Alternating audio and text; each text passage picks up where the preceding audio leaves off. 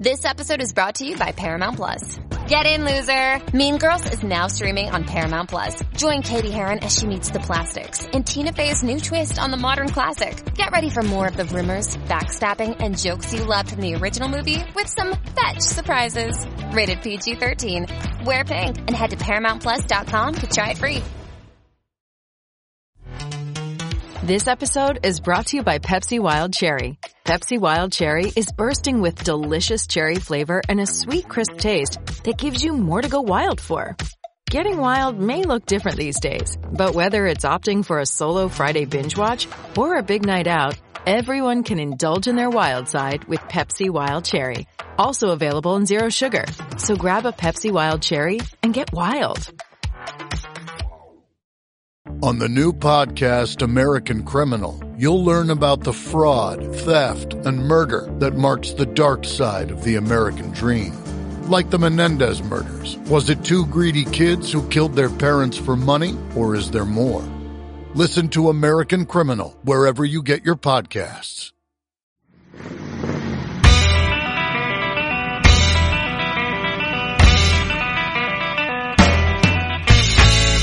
This is Decibel Geek Podcast with Chris Czynszak and Aaron Camaro.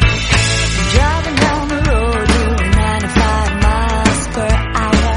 Oh yeah. My radio's blasting and I'm passing cars. All right, here we are, lucky number 13, right? Yeah, this is the Decibel Geek podcast. My name is Aaron Camaro, joined as always in one way or another. Sometimes he's here, sometimes it's a pandemic and he's on Skype. That's today. It's Chris Czynszak. What's going on on your end of the world, brother? Same stuff as always. I miss seeing you, but uh, happy we can still do it through the uh, magic of technology. Yeah, these quarantine sessions have been great. I'm glad we're doing them. We're already up to number 13. As you guys know, we got another awesome guest with us today. We're going to answer your questions. That's right, the Decibel Geek listeners, whether they're turning them in uh, in the Decibel Geek community or on the Decibel Geek Facebook page. I believe those are the best places to do it. If you're sending us your questions, then we're going to do our best to try to answer them today, just like we have been in the last 12 weeks before this. So, a lot of cool things going on in the world of Decibel Geek, especially this. I got to bring it up right off the top of the show. What is Chartable? It's a website that kind of like they pull in all the. I guess I guess they mostly use Apple iTunes as the the basis for their charts, but they do they do podcast charting for uh, different podcasts all over the world. That's cool. I've seen that a few times. Like have people point it out and go, "Hey, Decibel Geeks rated here and Decibel Geeks rate, rated there over the years." But this last week, Chartable came out with the top. I think it was top sixty that they listed all time mm-hmm. music history podcasts, and lo and behold, out of all the podcasts in the music history category of all time. These guys have been keeping track of ratings and we rank in the top 10. We came in at number 10. Yep. Right behind Robert Plant. I was just going to say that. That's wild. yeah, that's a. Uh, it was a really cool surprise. I just I check it every once in a while. I always I'll look, they also do a good job at kind of cultivating Apple reviews too. So anytime I look for reviews of the show, that's usually where I go. And right. uh, I just happened to notice that, and I was like, "Oh, that's pretty cool." So yeah, so uh, you know, if you're not ranked ten or lower, then bow down and kiss our ass. and also know this: we're coming for you, Dolly Parton. That's right. My boobs are almost as big as hers right now. So. Rock and roll. We're on our way. So last week on the show we had David from Eight Ball, and man, he was awesome. Chris, I got to tell you something. Billy Hardcore, He's yeah. got he's got the album Lust. yeah, he, he, he texted me also. That's awesome. He said he could kick himself in the ass for not having it at Rockin' Pod last year when he could have had Dave sign the album. And what a trip it would have been for David to see somebody bring up the Lust album for him to autograph. And and uh, yeah, he texted me the, the images of it, and I just responded, "Is there anything you don't own?" Right. Yeah. I told him, man, you got to rip me a copy of that and send it, please. Please send it. Yeah. I'm too, I'm really interested to hear what it sounds like because yeah, I've never heard the band before. I've only heard a couple of songs and I like the songs that I heard. So I'm looking forward to hopefully Billy hooking us up and we can check out the rest of that since it seems to be a, you know, a rarity or a, some kind of archaeological find, I guess. But that's cool. Yeah, for sure. And you know what? David, I don't think really knew what to expect when he came on the show, especially when we started rattling off some of your questions at him. But man, he played along, cool as can be, answered all the questions. We had a good time, and I've been jamming on that new album, Love Struck, all week long. And man, I'm digging it a lot. I can't wait for everybody else to get to hear it. Yeah, we'll definitely uh, we'll definitely share that once it's officially out. But yeah, I've enjoyed really listening to it. It's it's a go. And the louder you play it, the, the better it sounds. And uh, yeah, we'll, we'll definitely keep uh, people apprised of what's going on with that once it comes out. Shoot, yeah. So speaking of that, all the awesome people that shared and retweeted last week's episode, the quarantine sessions number twelve with David Bush from Eight Ball, those people are geeks of the week. Oh shit, Um, we don't have geeks of the week. Chris, what happened? Yeah. It, it, it's really sad. I must be getting senile in my old age. I really got to cut back on alcohol because I got this morning, super early today, I got the, the questions together. I got the Apple Podcast review, and, and I completely spaced on getting Geeks of the Week together. I It's not like I do it every week or anything. well, damn, what can you do? Shit happens, I guess, every once um, in a while. I will put the list together and we will share on social media everyone who shared it because I really appreciate it, guys. Yeah, for sure, always. Um, but we do check this out. We do have a podcast review. Man, we're in all kinds of disarray this week. This one's entitled "The Friends of Rock." It's an Apple Podcast review. All five stars are there, and it goes like this: Listening to Chris and Aaron is like hanging out with good friends and talking music. The pod has become one of my favorites. Keep it up, you guys. You rock. That comes to us from uh, a name that's too small for me to read. It's It says tie stick. Oh, okay. Yeah, man. It's like that stuff that's tied to a stick, man. Awesome. Sweet review. We love them. Podcast reviews on Apple. We like uh, the reviews or the uh, recommendations on Facebook.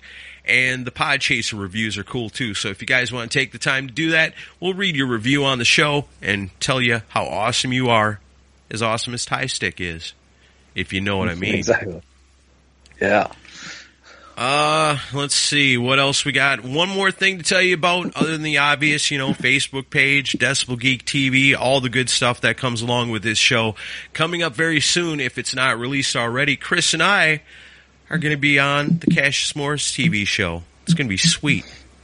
Yeah, that was really cool of him to ask us to come on. And if you haven't kind of got a chance to hear our history, like we, we talk about how, how Aaron and I met at the early days of the show. There's a lot of cool behind the scenes talk on this, and uh, we couldn't be happier to have Cassius have us on. Yeah, and unlike the podcast, you actually will get to see us on this one. So I don't know if that's true Well, I- or not. Yeah, that, that's not a selling point, Aaron. Well, Chris did manage to keep his clothes on, so I'll let you know that it is safe to watch with your Yeah, children in the am- room. Yeah, as a, but not like today where I'm completely buck naked right now. As I'm told, is our guest. And man, I guess it's time to get right to the questions because we got a bunch of them. So we got to introduce you. It's been a long time coming. This is a guy I met at Rockin' Pod. I don't know if, how long Chris has known him. I guess we'll figure all that out.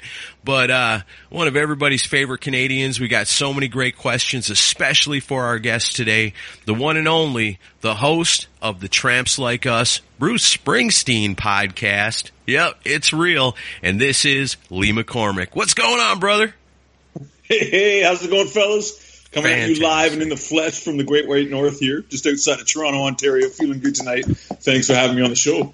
Oh, so happy to have you, man. Yeah. Canadian heartbreaker on the line with us. That's right. yeah, man, I'm a fan of the show and I'm a friend of the show, and uh, you know, I really, you know, love this whole podcast community of, of friends and, and shows and everything like that. So uh, I'm really looking ex- uh, forward to having some fun with you guys tonight. It is pretty cool, man. You know, you mm. think about that through doing Yeah. these podcasts and all that. The people from all different walks of life, from all different parts of the world, have become like friends and family through all of this. It's so cool. It's Yeah. very cool, you know, and like, you know, the thing I love about all of us podcasters, and we're all like music nerds, but it's like we all agree and all disagree on different things with each other, right? So I just love all the little conversations back and forth, and I love this, and oh yeah, I love that too, and oh I hate that, and oh, Yep. it's just great fun, you know. Brought us all together. Yeah, and uh, and yeah, as the uh, organizer of Rockin' Pod, uh, I have to thank Lee right off the top. Lee, every year that we do the the podcaster jam at the end of the day, Lee is the guy behind that. I he basically came to me the first year and was like, "Do you care if we put a jam together?" I'm like, "As long as you do the work, then I'm fine with it." Yeah. and he does an incredible job every year. And uh, it's also good to have you at Rockin' Pod every year because we have to have one male piece of eye candy there every year. And you're right.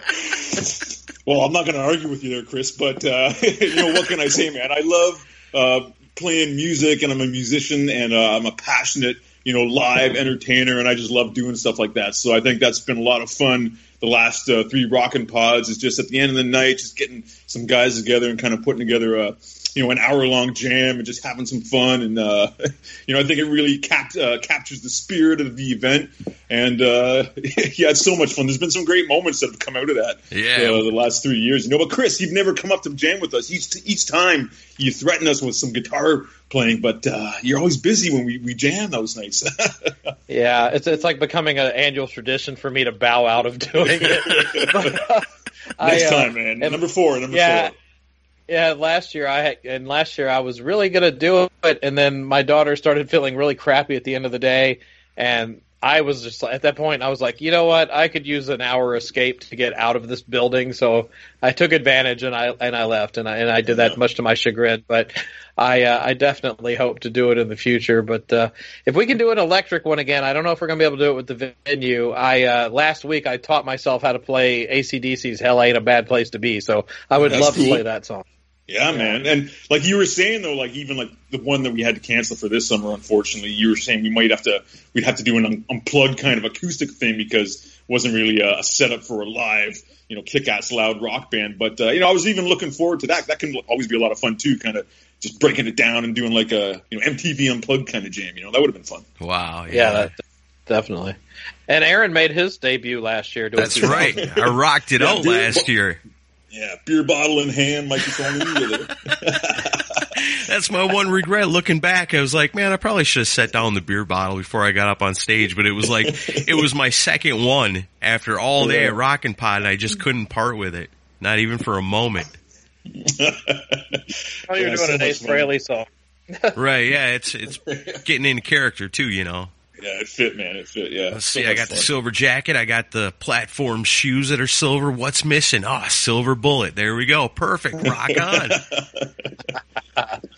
Yeah, so so we're before we get into the we have an amazing assortment of questions from listeners this week. Um, before it. we get into that, you have a new single out, so you you know you're an actual working musician. Can you tell us about that? Yeah, I'm pleased to be able to uh, spread the word on your show there, Chris and Aaron, about my new song "Train to Heartbreak" that I've just released as a vinyl seven-inch record. It's available digitally on uh, like Apple Music. You can listen to it. You can download it there for a buck ninety-eight. You can stream it on Spotify if you want to do that. "Train to Heartbreak," Lee McCormick. The B-side is a song called "Every Night's a Saturday Night." Two songs that I wrote, kind of rock and roll, kind of rockabilly kind of thing. And uh, you know, the cool thing about this record, these two songs, is that I recorded them last summer at Memphis, uh, Memphis's Sun Studio, and it was right after the uh, Rockin' Pod. I drove to Memphis and I recorded these songs at the legendary, you know, birthplace of rock and roll, Sun Studio. So it was uh, such a big thrill to be able to record some of my music in this legendary studio where some of my absolute rock and roll heroes recorded their first songs, like Johnny Cash, Elvis Presley, Jerry Lewis, Carl Perkins, Roy Orbison, B.B. King, Howlin' Wolf, like all these guys recorded there. And now I've I'm part of the list, right? I've recorded a couple songs there, and I think I was able to capture some of that that Sun magic. I think the the feel and the sound of Sun Studio. I think I was able to get on these two songs, and I'm very proud of it. So I encourage people to uh, have a listen, uh, check it out if you dig it. Um, you know, you can buy it from me. Uh, moonviolet.com is the website. That was my band, Moonviolet, but this song I'm releasing under my own name, Lee McCormick. So you can order it directly from me there. Or, like I said, the digital version is out there. And also check out, there's a video we did. Uh, it's on YouTube, Train to Heartbreak, and it shows us actually recording at Sun Studio. And it's just amazing. Uh, just a thrill of a lifetime, you know? That's awesome. So cool. Yeah. And that all tied in with you coming to Nashville for Rockin' Pod.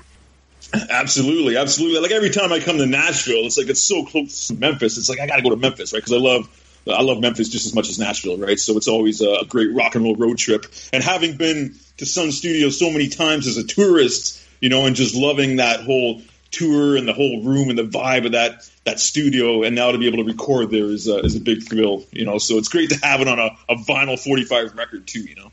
That's so great that you're doing it on vinyl. I think that's. Yeah. I gotta have to get a copy of that for sure. Um, but I have to ask. You said the song's called "Train to Heartbreak," and I know you're talking about like a train that's on the tracks. But you're Lee McCormick, the Canadian heartbreaker, so I'm guessing that you are working hard to train to heartbreak. that's right. That's right. That's right. Training the ladies, man. This is what's going to happen. Your heart could get broken. Don't get ready. See, and I gotta, it's cool how people can hear something and get a totally different interpretation of it because I actually saw it as like Lee McCormick was a part of a train with a whole bunch of ladies. And in the end, it would all end in heartbreak. so, you know, that's the beauty of the art. You know, it's in the eye and the ears of the beholder. It always ends in heartbreak, no matter what you're going to do. It's going to be some heartbreak at the end of the line, you know.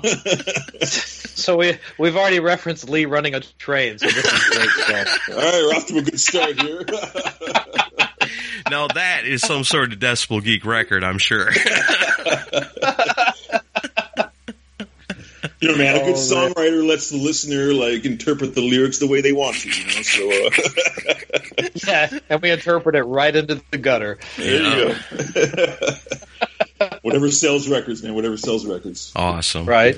Yeah. But yeah, go. man, seriously, I, I hope you check with the video because you know it was cool to see me actually recording in that same room, right? That little forty by thirty. It's just a small little studio in Memphis, eh? And just the vibe. There's such a vibe there, and it's like it's the room is like 50, 60, 70 years old now, but it's the same tiles on the floor.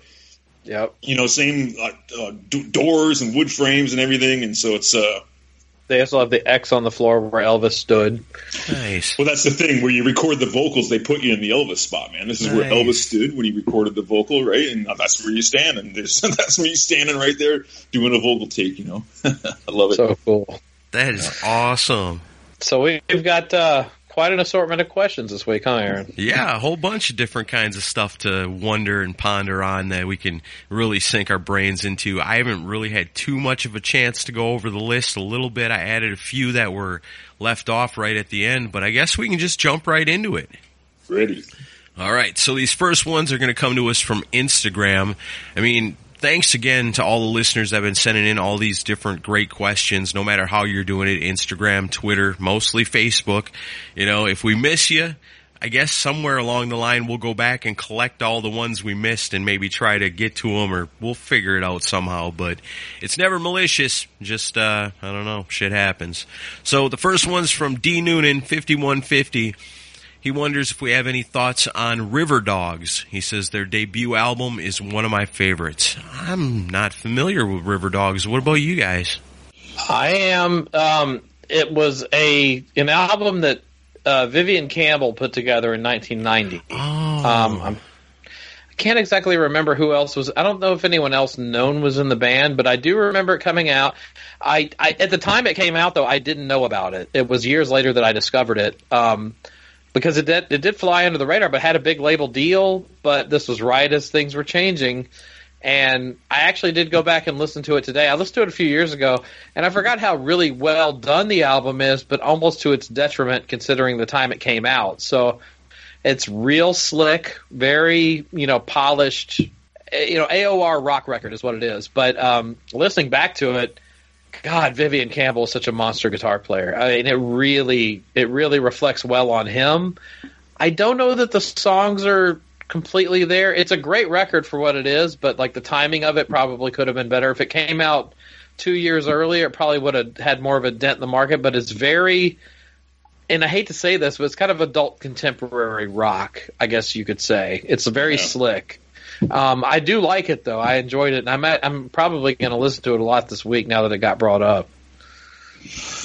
Yeah, I don't have much to say about them. Like I, I know about the Vivian Campbell connection, and I remember them in the late '80s, but uh, I didn't really pay much attention to them. And they've kind of put out records sporadically over the last 30 years, right? It's not like they just put out one record. They I think put out four or five or something like that, or and, and a new one over Uh, the last two or three years, right? Yeah, they've had. Uh, I'm looking it up now. They had, and yes, I'm looking on Wikipedia. Cobras and Fire. Um, they had. Uh, they had four records between 90 and 93, and then they came back and did one in 2011 and 2017. All right, yeah. But I mean, it's just kind of like Def Leppard, kind of hard rock kind of stuff too, right? AOR, Yeah, more more adult contemporary than even Def Leppard, really. Um, really, yeah. but uh, but uh, yeah, I mean it's a it's a good record. It's just very it's melodic rock AOR type stuff. It's the stuff that wasn't heavy enough to be included on the Def Leppard records. Yeah, I, kind of. I hate to I hate to agree with you on that, but you're right. oh man, that's terrible.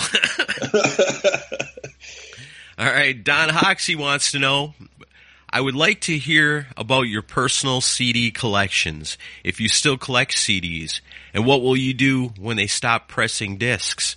Don't don't ever This say Aaron. that. Never. Don't please never stop. I can't stop.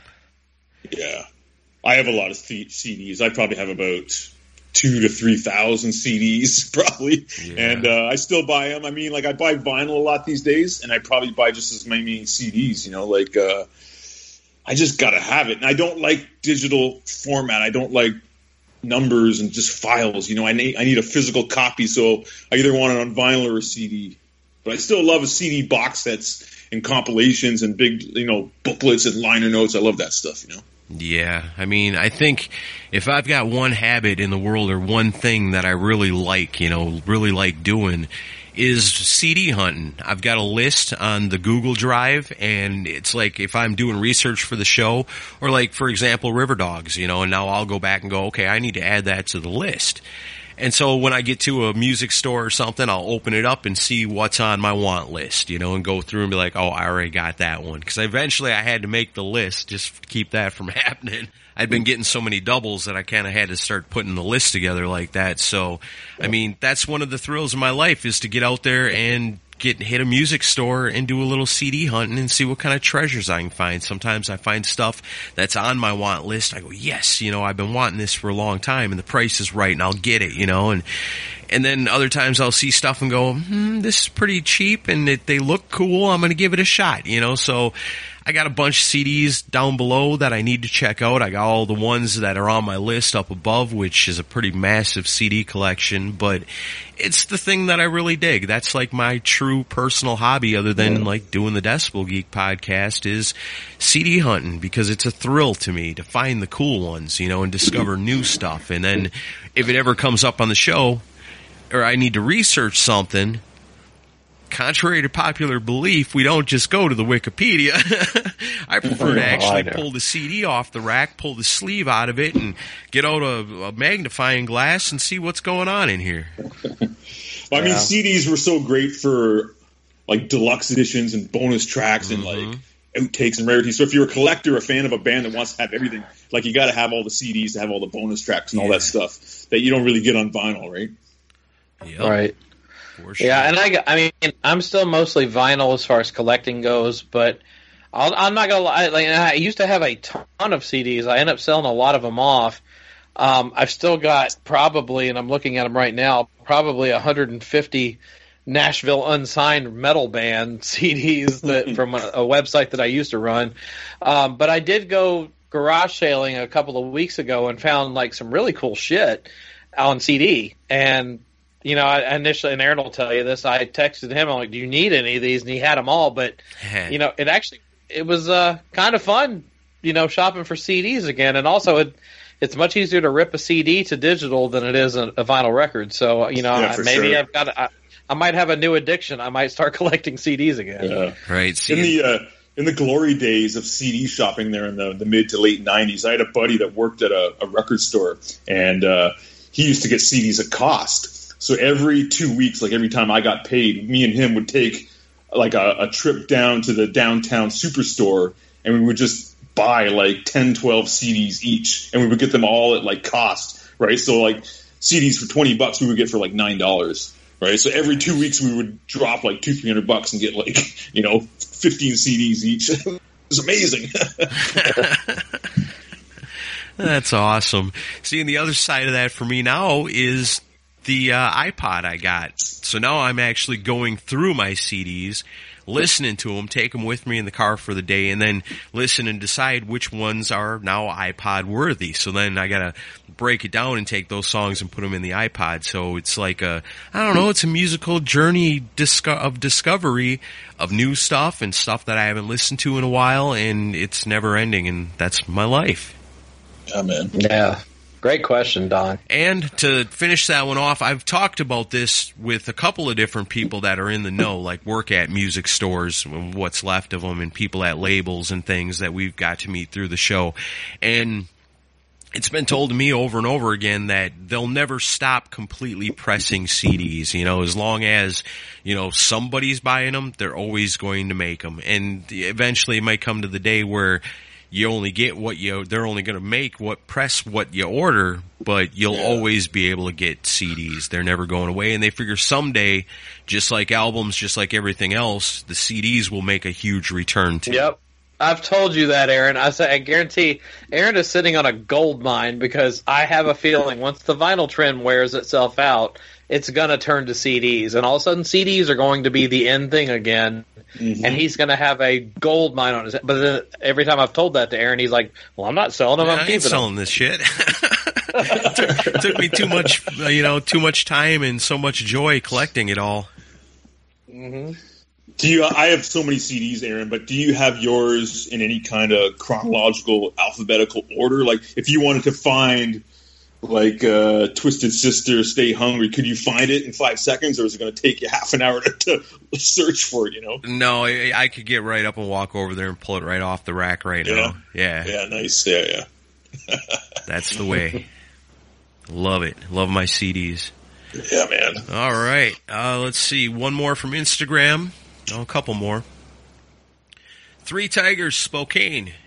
If Gene Simmons is the Cookie Monster, who are the other members of Kiss, past and present, persona, on Sesame Street represented by?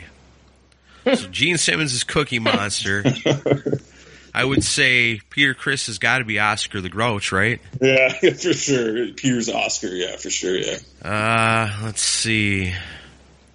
I'd have to say Ace is probably Elmo. Mm, I don't know if El- if Ace is that lovable, but maybe. uh, He is. He's everybody's favorite. all I could come up with as Paul Stanley is definitely Bert. I was going to say Bert's a little anal retentive, kind of like Paul Stanley. Yeah, Paul Yeah. Stanley is definitely Bert. Eric Singer Yeah, is Ernie. Ace might have a bit of the count in him, like you know when the count would count, and you would just start laughing. Ah, ha, ha, ha, ha. Five. Ah, ha, ha, ha, ha. they might get along, you know, the count and Ace. I thought Vinnie Vincent was the Oscar the Grouch because he's garbage, but that's just my opinion. Vinnie Vincent was the Snuffleupagus for a while because he was so elusive, right? Nobody knew if he existed or not. All right, uh, that's a good one. Oh, nice. Wow. Great question. I love that. Only our listeners would come up with that question. Great question. I like it. All right. Here's one sounds familiar. It's from MDG Rock Picks. What has been everyone's favorite quarantine sessions episode, and why was it the one I was on? I would say that was one of my favorites for sure. I don't know. They've all been awesome. To me, it almost feels like one long show that is giantly stretched on now. Yeah, yeah. It's it's. I've enjoyed all of them. They've all been good for different reasons. They've all had their moments. Um, that's for obviously, sure. I like I like all of them that I've won the trivia game in. yeah, and as a listener and a, and a guy that kind of knows, you know, some of the listeners and some of the podcasters, it's cool to hear, you know, which podcaster is going to interact with which question this week. You know, so I've listened to a handful of them, and they're uh, yeah, they're they're good. They're good, man. Yeah, they're a lot of fun for sure. We'll make some moments here today too. Yet I'm I'm certain of it. yeah, awesome. Jay Shabluski. This one's for Lee. He wants to know: Will cruise ships rec- recover from this? And if so, will you be working on one? And he tells us we're three cool cats. Yeah, well, that's a given. Uh, I yeah, I don't know about the cruise ship industry. I worked on cruise ships uh, between like 2007, 2011, like constantly as a, an orchestra show drummer. So I would be Nice. working on these cruise ships for about four or five months at a time and playing uh, drum gigs like every day. And in recent years, I've I've been working in a Beatles tribute band who work as a guest entertainer who kind of get they, they get treated kind of better, they get paid well, they don't have to work as much, and you're doing proper kind of uh, production shows in the theater. And that kind of thing is you would go on a cruise ship for a week, do a couple of shows, and then go off, do another cruise ship, and you're kind of always bouncing around to different cruise ships and doing this show, right? So, you know, the cruise ship industry's kind of got to bounce back. It's such a, a billion dollar industry, right? It's like there's so much money to be lost. I don't know how, but uh, you know, those things are like just you know, petri dishes on water, you know. And I think the first thing that's going to go might be these guest entertainer acts, like the Beatle maniacs that I play with, or the or the comedians, or the jugglers, or the the dancers, and they might just stick with kind of production shows and just kind of entertainment that's contained within the uh, cruise lines instead of these outside entertainers that come on and off. But I don't know. I was talking to a friend about that the other day. Like if they offered me another gig, uh, you know, to do this Ringo tribute on a on a ship, I don't know if I would do it. I might have to ask for more money or even that. It's kind of it's kind of sketchy these days. I don't know if I really need to do it anymore. You know. Yeah, Right. it's a strange time, you know. Still, all this time later, no one really is 100% sure, you know, what exactly how it's passed back and forth and all that, you know. So, Yeah. It's funny on the subject of cruise ships. Uh, cruise ships is one of the two gi- musical gigs that I turned down when I was in my early twenties that could have paid me really well and would have been really fun. But I decided I was going to be a rock star with my new new metal band in Nashville, and uh, I didn't do it. Like I got offered a job on uh, was it Princess Cruise Lines? I don't even know if they're still around anymore. Yeah, But, like, Princess is a big one. Yeah, this one I worked for it for three, four years. Oh, did you? Well, there was Yeah. a guy named there was a guy named Scott who lived out in the area that I lived in, and he was like, "Well, I play on a cruise ship, and we make great money, and we get to travel all over the world." And I'm like, "No, I'm going to make it with my band, man." And I still, to this day, regret not taking that gig. But like, so I view Oh, yeah. Lee McCormick as the what could have been of my life. I mean, like I, I have no regrets, and that was that was specifically like a, an, a you know I had a full time job and I was working in an office, and I kind of just had a a bit of a meltdown one day, and I just said fuck it, and I quit quit my job, and I went and I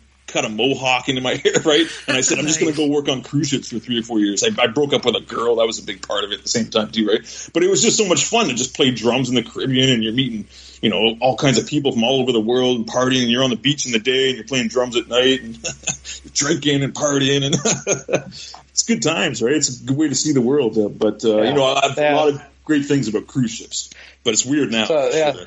Thank you for confirming that I made the wrong decision.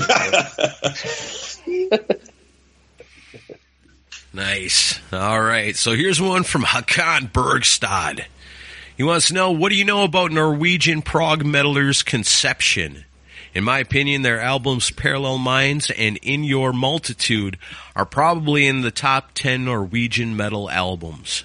You guys know about Conception? I know nothing about conception. Oh, man. I didn't know anything. I, I saw the questions, uh, you know, just a little bit before we started recording here, so I took a quick peek, and uh, yeah, I, I've never heard any of this before. Like, it's technically good, it just doesn't really move me. You know, this is like that power metal, prog metal, which is probably in, in like some of my least favorite, you know, sub metal genres. You know, uh, but uh, you know, it doesn't really rock and roll. It's hard to dance to, but it's you know, it's technically proficient. Like these guys are ob- obviously great musicians and everything like that. It's just uh, not my not my bag, you know. Right. Yeah, you got to respect it for how good it is. For the way my brain works, I think, anyway, it's where ACDC and Kiss or something I can easily, you know, enjoy. Something like that when you're listening to it and you're, you got to sit and wonder how they're doing that shit, you know, and how is this possible? Kind of takes you out of the song. It's amazing, Right. but it's like seeing fireworks, you know? Well, on, on his suggestion, I am going to take a listen, and I'll I'll I'll try to report back on what I think. You know, and that's the cool thing about doing these quarantine episodes because now last week I spent some time listening to a midnight album that I said I had and, you know, ended up circling back around where I had mentioned I thought our friend Omid was a part of that. So I reached out to Omid and he told me that he was once part of a record label that this band Midnight was a part of, you know, and I've been digging this album, so I'm going to check out some more of it. But uh, speaking of that, it reminds me just like to do a quick shout out to three of our friends. They're kind of going through a tough time right now, talking about uh, Ralph Vieira, Andrew Jacobs, and Omid Torn. And you know, without getting into too much detail or none of that, just you know, we guys, you guys, we love you, and we're pulling for you, and rock on. Definitely. Keep on trucking. Grayson Galagos, he wants to know, it's your birthday. What are you having? Cake or pie? What flavor? the hard hitting question. uh, uh, I'm having pie, and it would be uh, it's it's probably more of a southern thing, but it's called chess pie. Chess pie. I've had that stuff. It's, It's pretty it's good. like it's like a meringue. Yeah. Well, I'm definitely having pie too, and my absolute favorite dessert, and I eat this every birthday, is lemon meringue pie. And uh, I just love lemon meringue pie. And actually, a couple years ago, uh, at my place, and uh, you know, a, a girlfriend of mine, she's hanging out, and we're having dinner. And uh, you know, I'm, I'm sitting like kind of by the TV, and she's like, "Let me bring you your dessert." I'm like, "Oh, I'll get it." And she's like, "No, no, let me get it." All right, so she goes in the kitchen and she's cutting me a piece of lemon meringue pie and she's taking a bit long to cut it. And I'm like, I'm calling, like, is everything all right? She's, just, she's like, yeah, yeah, yeah, don't worry, I'm, I'll be right there. Right. And then she comes around the corner, right, buck naked, carrying a big piece of pie, and she had some meringue, like, spread strategically on her body, right? so, Wow. Oh my god!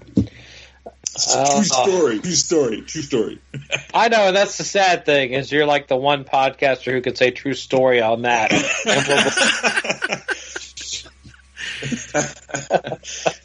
so yeah, definitely pie, definitely pie on the birthday. Yeah, I can see. I can see why lemon meringue might be special to you. I can see that. uh, let's see. I don't know how to top that. Jeez, wow. you can't. No, I'm not even going to try. Let's just move on. Al Horta wants to know what female-fronted hard rock band from the '80s do you think should have been bigger? My pick would have been Saraya. Great melodic hard rock band with a killer and beautiful female-fronted Sandy Saraya. Saraya. Um, that's a good choice. I mean, I'm not too You know, familiar and I with have- it. I've heard of it, I have- but I'm not real familiar with it. like we played a Saraya song a couple of years ago, but and they were great. I think you picked it, Aaron. Um, or maybe it was Kevin Williams. I can't remember. Um, but uh, I don't know. That's a good one. There, were, I don't know. There's a lot of good ones out there. I mean, Vixen, I thought sure probably should have been bigger than they were. Uh, I don't know. There's good stuff out there. There's a lot of. What about you, Lee? Uh, like, see, I don't know about the '80s, right? Like, if you had said any other decade, like if we were talking the '70s, like I love the Runaways, right? I think the Runaways should have been a huge band, but they did they kind of missed their mark. And then if we look at the '80s, I mean, Joan Jett and Lita Ford were pretty big, and I think they were probably as big as they should have been in the '80s, which was pretty big, you know. And uh, you know, there's Lee Aaron, but uh, you know, I wasn't really a big fan of hers, and you know, Vixen, uh, not not really. But and if we look in the '90s, I mean, we could talk about the Donnas or Elastica or the Cardigans in the '90s, but the '80s. I don't know. I kind of thought maybe uh, Shonen Knife. They were like a, I don't know if they count. They're like a, almost like a, a Japanese punk band, almost like Ramones core kind of punk. They started in the eight, in the eighties. Uh, I don't know. Maybe Shonen Knife. That would be my pick. What about uh, Smash Gladys? Oh yeah, that was. I got one of their albums. It's really good. They were great. And then uh, if I'm going 90s, I'll go close to home for Lee. What about Sass Jordan? Yeah, she was all right. Sass Jordan had some uh, some heavy stuff there in the nineties. Even like Lee Aaron, she was going into more of a, a cleaned up, away from the metal kind of pop hard rock thing like uh, Sass Jordan in the nineties. Yeah, but the eighties, I don't. There's just not many in the eighties. You know. Pull a little something from the '90s too. I'm gonna go Betty Blowtorch. Yeah. There's also uh, Girl School. They were great. Right. I like them. All right, so here we go. I knew this was bound to happen. I've been stressing this all week. we got some Bruce Springsteen questions. One, two, three, four. I guess right. we, we might as well confront it. Keith Rockford wants to know. He's only ever listened to Born in the USA, and he's always liked it, and he knows it's sacrilege in the boss world. Is that what they call it? Boss world? What else would you recommend listening to for a newbie whose favorite bands include Dream Theater, Alice Cooper, and Iron Maiden? Uh, well, if those are your favorite bands, I probably wouldn't recommend a lot of new Springsteen records to start with. But you know, if you're going to have an open mind, I mean, I think with Springsteen, you got to kind of take the whole package. I mean, you got to love the guy because his songwriting and him is the kind of thread that's woven through all of his records, right? I would say. You know, Darkness on the Edge of Town is probably one of his greatest records, and that one's a little bit more raw than like Born to Run that came before it. So it's got a little bit of a, an edge to to that one. You know, uh, Darkness on the Edge of Town. I suggest Live in New York City. It's a 2000 live record, and that was the E Street Band uh, back with Bruce Springsteen, and they had a reunion tour.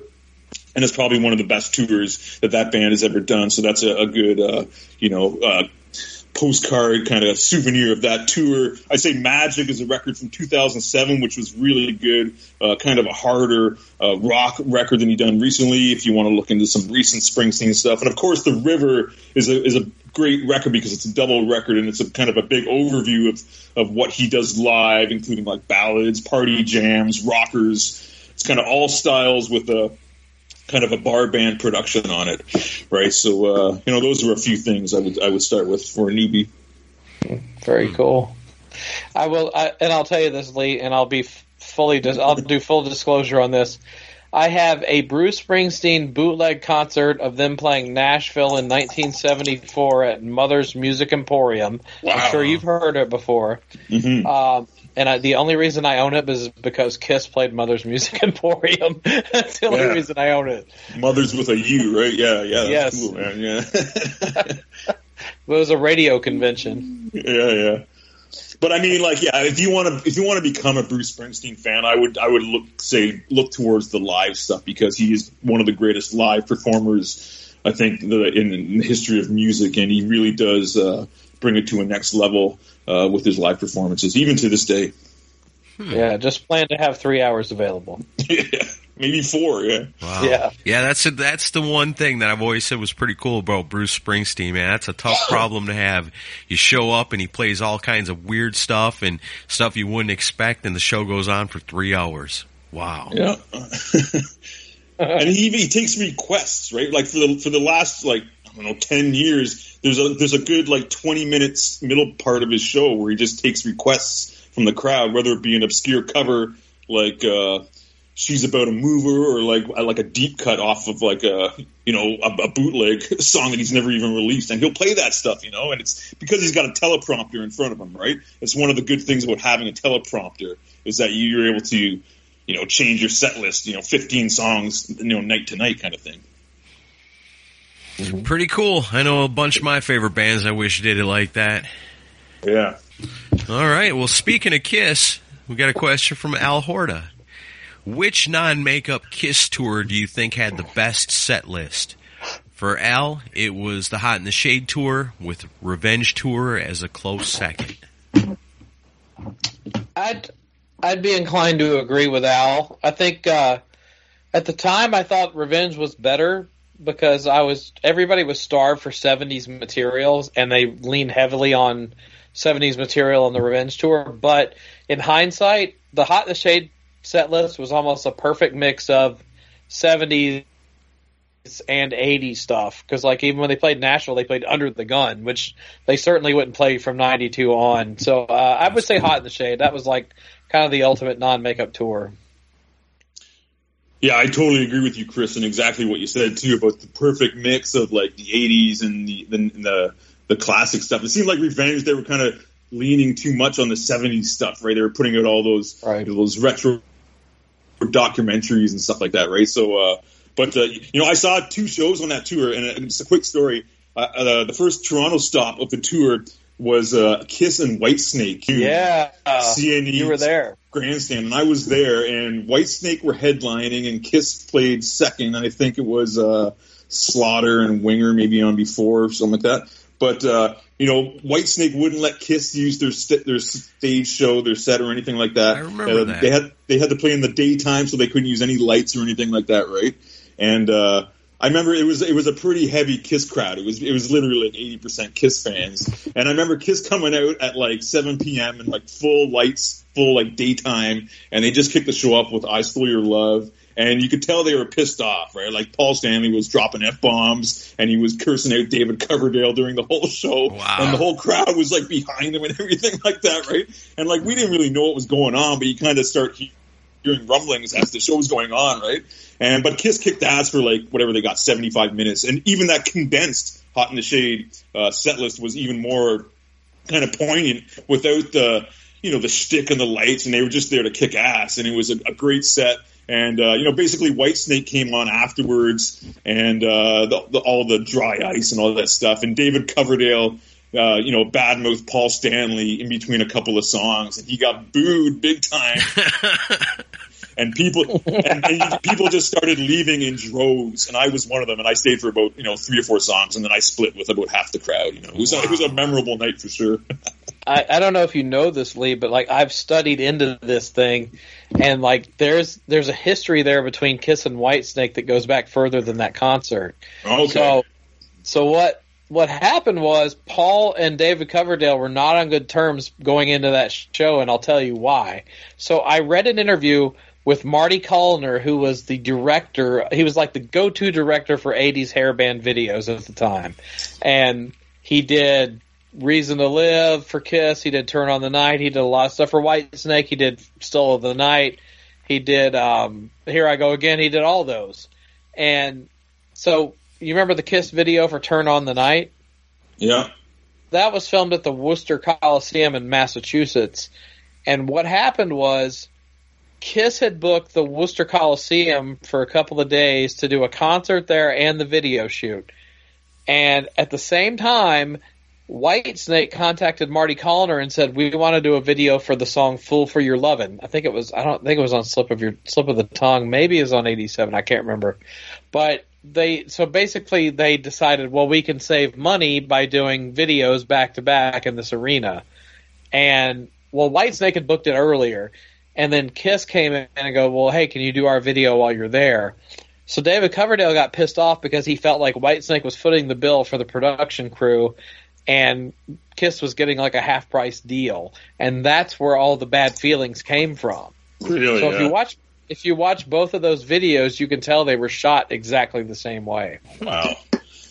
I just like the idea of seeing Kiss playing when they're pissed off, when they're like, Oh, dude. "We're about to It was- blow this band." You know, do what you what? What do you do? You you fight the guy with your fist, or you take your ass out on stage and go, "All right, now follow that." You know, Yeah, man. And the other part of it too is I think Paul was pissed off at Much Music, which is the Canada MTV up here, and he said Oh, something yeah. about like uh, introducing Rise to it. He's like, "This is our our new video, but you won't see it on Much Music because they don't know good rock and roll or something like that." so he, he, he had something shit like that. So that's awesome. it's like there was just a lot of like just a lot of like venom and oh, it was, it was a very memorable show. Yeah, I loved it. That is cool. We got some good Kiss stuff going on here. All right, here's a little something from Mighty K, Kristen Schembeck. Um, I guess she has been hearing the kill fuck die story or the kill fuck Mary, you know, conundrums the last few weeks, and she's put a twist on it for herself and has basically made this impossible. So she wants to know out of the three people she's listed for each of us, we have to choose kill, best friend, or send to jail for 10 years. That's cool. All right. oh, it's demented. Chris, Joey Ramone, Ronnie James Dio, and Lemmy. This is not fair at all. Um, Three good guys. Three Yeah. cool cats, man. Why, Three we cool cats. why would you make us do this, Kristen? Why? I mean, I got Uh, Ace I'm Frehley, hap- Hulk Hogan, and Chip Z'Nuff. Lee, you got. Bruce Warren and Little Steven. How can we do All this? right.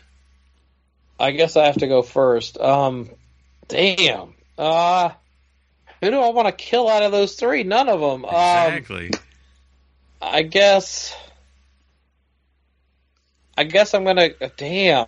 I can't do fair. it. I can't Um, kill Ace Frehley, Hulk Hogan, or Chip Z'Nuff. Or send But any of them to to- jail. So it really boils down to who do you want to have as your best friend? Somebody that's going to Yeah. be your, day, your life day to day. Um, I want to say Lemmy, but I think I would die within five years of liver failure, Yeah, so I'm not going to say keep up. Lemmy. Probably more Um, like five would- minutes.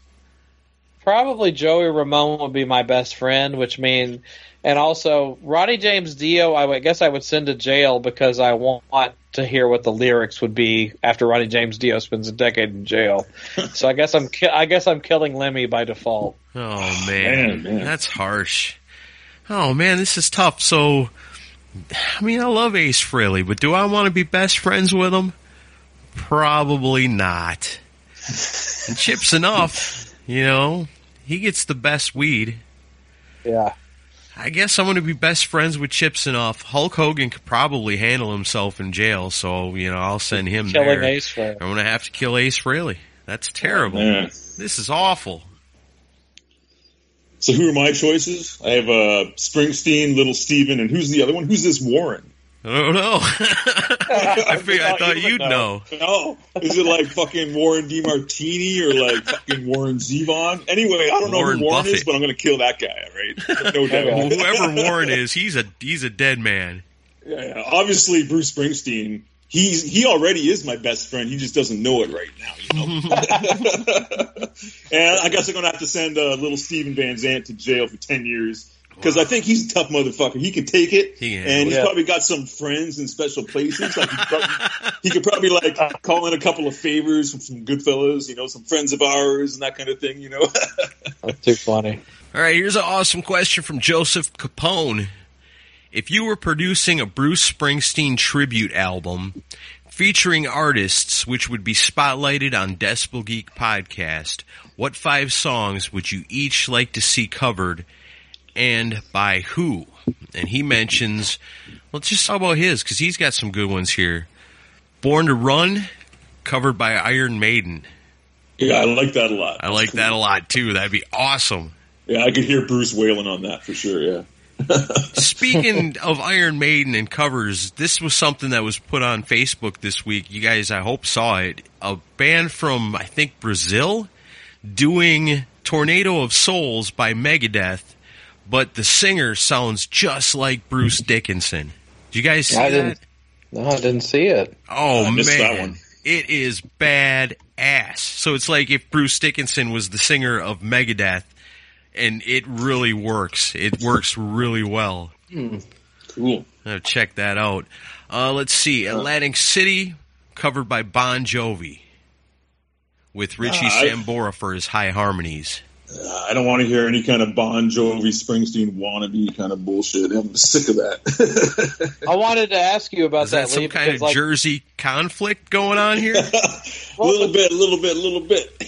I didn't know. I, this is a good time to ask you because uh, John Bon Jovi, you know, since the early '90s, has kind of tried to. It seems like he's tried to pattern himself against Bruce Springsteen. So I didn't know what real diehard Bruce fans felt about that. yeah, well, it doesn't work for me, but I'm not really a big Bon Jovi fan to begin with, so I don't know if that plays a part. But uh, yeah, I always see him as a guy that kind of wishes he had Springsteen cred and is kind of reaching for that.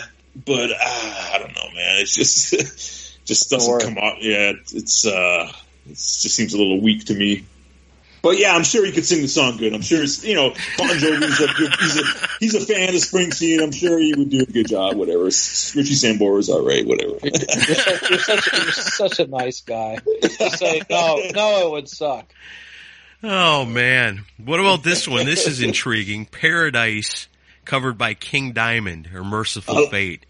Yeah, I like that. That's a deep cut. You probably, guys probably don't know that. That's a deep cut off the Rising record from uh, 2002. So yeah, and it's very like uh, just like synthy and slow and dark. So yeah, I could definitely hear uh, yeah, King doing that one. Wow. I'm going to have to check that song out. Like maybe this is what makes me finally check out Bruce Springsteen because if you're telling me there's songs that would work for King Diamond and Iron Maiden, there's got to be something there. Well, I mean, he's a great songwriter, right? Like, like, like him or not, you can't deny that he's a he's a talented songwriter, and I think his songs is is really what you know makes him shine and stand above other artists. You know, so that's why if, if people want to cover his songs from no matter what genre, there's always something there that you can kind of grab onto. I think with a Springsteen song. Right on. And then uh, finally, he suggests uh, Radio Nowhere, covered by Van Halen with Sammy and Mike. Eddie's guitar solo in place of Clarence Clemons' sax solo. I like that. That would work. That would work. Yeah, yeah. so uh, I'll give you some picks because I'm sure you guys probably don't have uh, much to say about this one. But man, and I kind of took some liberty with this question, so I, I didn't. Uh, uh, it didn't matter to me if the band still exists to this day, right? So I, I took like uh, you know Bon Scott era ACDC covering "I'm a Rocker." Off of uh, the river, which would be a, they they would do that one great. Uh, Motorhead could do "Further On Up the Road," which is kind of a heavy song off the Rising. Uh, Scorpions doing the title track, "The Rising." I could hear Klaus doing that la la la la la la la. That would be Klaus would sing his ass off on that, right? Um, Adam Raised the Cane is probably the heaviest Springsteen song out there. Aaron, I bet you would dig that one if you Yeah. if you checked out that song. Adam Raised the Cane. So there's a few bands I thought could cover that. I had Aerosmith first, then I had Judas Priest, and I thought Black Sabbath, but then I'm like Ozzy solo with Zakk would do a good version of that. And then my final pick was uh, the Ramones doing Hungry Heart because the original story with the song Hungry Heart is that Bruce wrote that song for the Ramones. He, he saw the Ramones live, loved the band, and wrote a song specifically for them. Wow. And that was the song. And he was going to go give it to them, but his manager, Jon Landau, heard it and said, No, no, you got to keep that one. You got to keep that one. Can't give that one away. And it became a Wow. good hit for Bruce. But, uh, Man, I've always I would have loved to hear what the Ramones would have done with that because I think they would have uh, rocked that, you know, for sure. Wow, I didn't wild. even know that. I'm a big Ramones fan. I had no idea about that. Yeah, Hungry Heart was written for the Ramones, but uh, you know he kept it for himself. Wow. yeah, That's wild. I never knew that either. That's cool. See, still learning stuff, even in the quarantine. and of course, one one last choice would be Kiss could do Outlaw Pete because it's got that uh, "I was made for loving you" kind of melody in it, right? Yeah, for sure. That's cool. Yeah, he mentions here that he feels like Kiss could do If I Should Fall Behind. That's like a slow ballad, like a wedding song, almost kind of. He thing. says, though the original version that appears on Lucky Town is a solo performance, this song would allow for their great lead vocal trade-offs from all the band members like Bruce and the E Street Band did on their reunion tour. Yeah, man, good question. This guy knows his Bruce. So when so when Bruce played this live on that reunion tour in 2000, like each member of the E Street Band would sing a line, like a, a couple of lines for a verse. So I guess he's trying to think. He's saying that like Gene could sing a couple of lines, Paul could sing a couple of lines, Ace, Peter, kind of thing. So yeah, that's uh, that would be cool. Nice. That's pretty That's cool. awesome. Um, I actually got one. I thought that Donnie Vie with a good hard rock band could take the song "Cover Me" and kind of rock it out, and I'd love to hear what it would, what that song would sound like with his vocals on it. Yeah, that's a rocker for sure. Yeah, man. yeah, the only one I could come up with for Kiss members was I thought Peter Criss could have done a good job with Glory Days. oh yeah, Oh, with that voice. Glory days, Yeah. oh pass you by. Oh. I'd like to hear Ted Nugent do "Born in the USA." yeah, but he would totally miss the whole purpose of the of the song as well, just like uh, most of America when that song came out. Yeah, It's pretty It's good, a- but I need not- to change the a- lyrics not- around. Yeah, it is not a patriotic tune. exactly. Yeah. Patrick Breen wants to know what Motley Crue member solo stuff do you dig the most? Please don't say Tommy's new stuff. Well, you got to go with Vince, don't you? Yeah, I I think want so. to. I want to say Mick, but we don't know. Wait, we're still waiting on his record. He's my favorite Motley member, but uh, I'm so anxious to hear his record. But yeah, I got. I guess you got to go with Vince, right? Unless you count John Corabi, Well, yeah. because then I you guess John. Union and all that stuff, all his solo stuff, and then Dead Daisies. And I know it's not going to be popular with you guys, but I do like some of the 6 a.m. tunes. I like that first one. What was that? That Life is Beautiful. That song was all right. I dug Yeah. that song, good. and then There's and also a, song, uh, a song called "Live Forever" that I think is a great tune. Van Nuys. I, when he put that record out with the Heroin Diaries, I was all on board for the Heroin Diaries. I was reading that book and I got the record, so I was kind of digging it as I was reading it, kind of thing. But uh, I don't know, it doesn't really hold up. 6 a.m. Uh, you know, my, probably my favorite Motley Crue solo record is probably the Vince cover record, "Tattoos and Tequila." Yeah, he He did some great awesome covers. Covers on there, man. Like he's a whore, another piece of meat, uh, long cool woman, no feelings. Like he was, a, that's a pretty good covers record. Yeah. Yeah, Vince Neil is really a cover master. You know, when he's picking a song, he always does it the right way. He rocks it out, adds a bunch of guitars to it, adds bigger drums to it, and turns it into this hard rocking song. Long Cool Woman is the perfect example of that. Here's this old school Yeah. rock song, and he turns it into this chugging thing that if you're listening to it in the car, it might get you a speeding ticket, you know, and that Vince Neil is good for that stuff. But I'm still a big fan of the I- I think, Exposed uh, album. The very first thing he came out with after he left Motley Crue. There's some really great songs yeah. on that. Yeah, Steve Stevens. Yeah. You're invited, but your friend can't come. That's on that, right? Yeah. Yep. I like um, for the Vince cover tunes. I love "Bitch Is Back" Yeah. and I love his cover of uh, "Cold Ethel" by Yes. Alice Cooper. Great stuff. Yeah, and he gets a lot of shit for his vocals, like live, but on record, he always sounds great, right? He's always got that snotty thing. He always delivers it on the on the albums. Sounds great on that one. Yeah, for, sure. sure. All right. Bill Elam wants to know what's the rockabilly song that has got the best hard rock cover treatment? All right, so I, like I glanced through a bunch of these questions, and a few of them I had to put a little bit of work in. Right, this is one, and uh, you know I love Billy Elam. We all love Billy Elam, Yeah. so I, I thought I would give him a good answer on this. Right, so you know there's a bunch of good ones. Uh, you know some runner-ups were like Train Kept It Rolling. Uh, what did I have? Like uh, you know, Please Don't Touch that sort of Motorhead Yeah. Girlschool cover they did. Head Girl that was uh, that was kind of cool. Uh, Carol, Ted Nugent did that live. That was a good one. Aerosmith, Milk Cow Blues off uh, Draw the Line. That's a kind of a good one. Yeah, that's a cover of an Elvis uh, Sun records from the '50s. But they kind of do that kind of kind of Aerosmith treatment to it, right? So they kind of take the rockabilly uh, vibe out of it. But uh, you know, a couple that really showcase the kind of rockabilly rock and roll spirit, but still with this hard rock, heavy metal vibe. I think was uh, the live version of Blue Suede Shoes by Black Sabbath. I don't know if you guys seen that. But that's uh, that's that's a smoking version of Blue Suede Shoes, man. I mean, like Ozzy is just killing on these vocals. Uh, you know, Bill Ward is just swinging on these drums. Uh, you know, Geezer's right there with him with grooving on the bass line and like, you know, like Tony's got some uh, tasty blues licks on this one. So I, I love that Blue Suede Shoes live version. Right on. Yeah, but I got to go with the number one kind of rockabilly, rock and roll, uh, hard rock, heavy metal treatment It's got to be ACDC School Days. you know, Bon yeah. Scott era, right? And this Yes. this track, I guess, was off uh, TNT from '75, the Australian version. But the first time I heard it was on that uh, that Bonfire box set that came out and had that Volt CD of like extra stuff, and it had School Days on it. And I was like, oh man, this is this is great. Just uh, you hear where Angus gets a lot of his influence is definitely Chuck Berry, right? That's the number one guy. So it's cool to hear ACDC rocking this uh, Chuck Berry song. So uh, yeah, that's the one I picked for sure. Yeah, I love that song. That is awesome. I loved it when I break- found that because it had all them extra ACDC songs on there that I'd never heard before. I was blown away. Yeah, it was so great. That's the one. That, that whole box set was worth it just for that one disc, you know. Yep. Hats off to Lee McCormick bringing it tonight. That's what I do, man. That's how I roll. You know it. Nice. It's always good when you can learn something. All right. What's a better movie, Predator or Terminator? Oh, that's a tough one. I That would say tough. Terminator.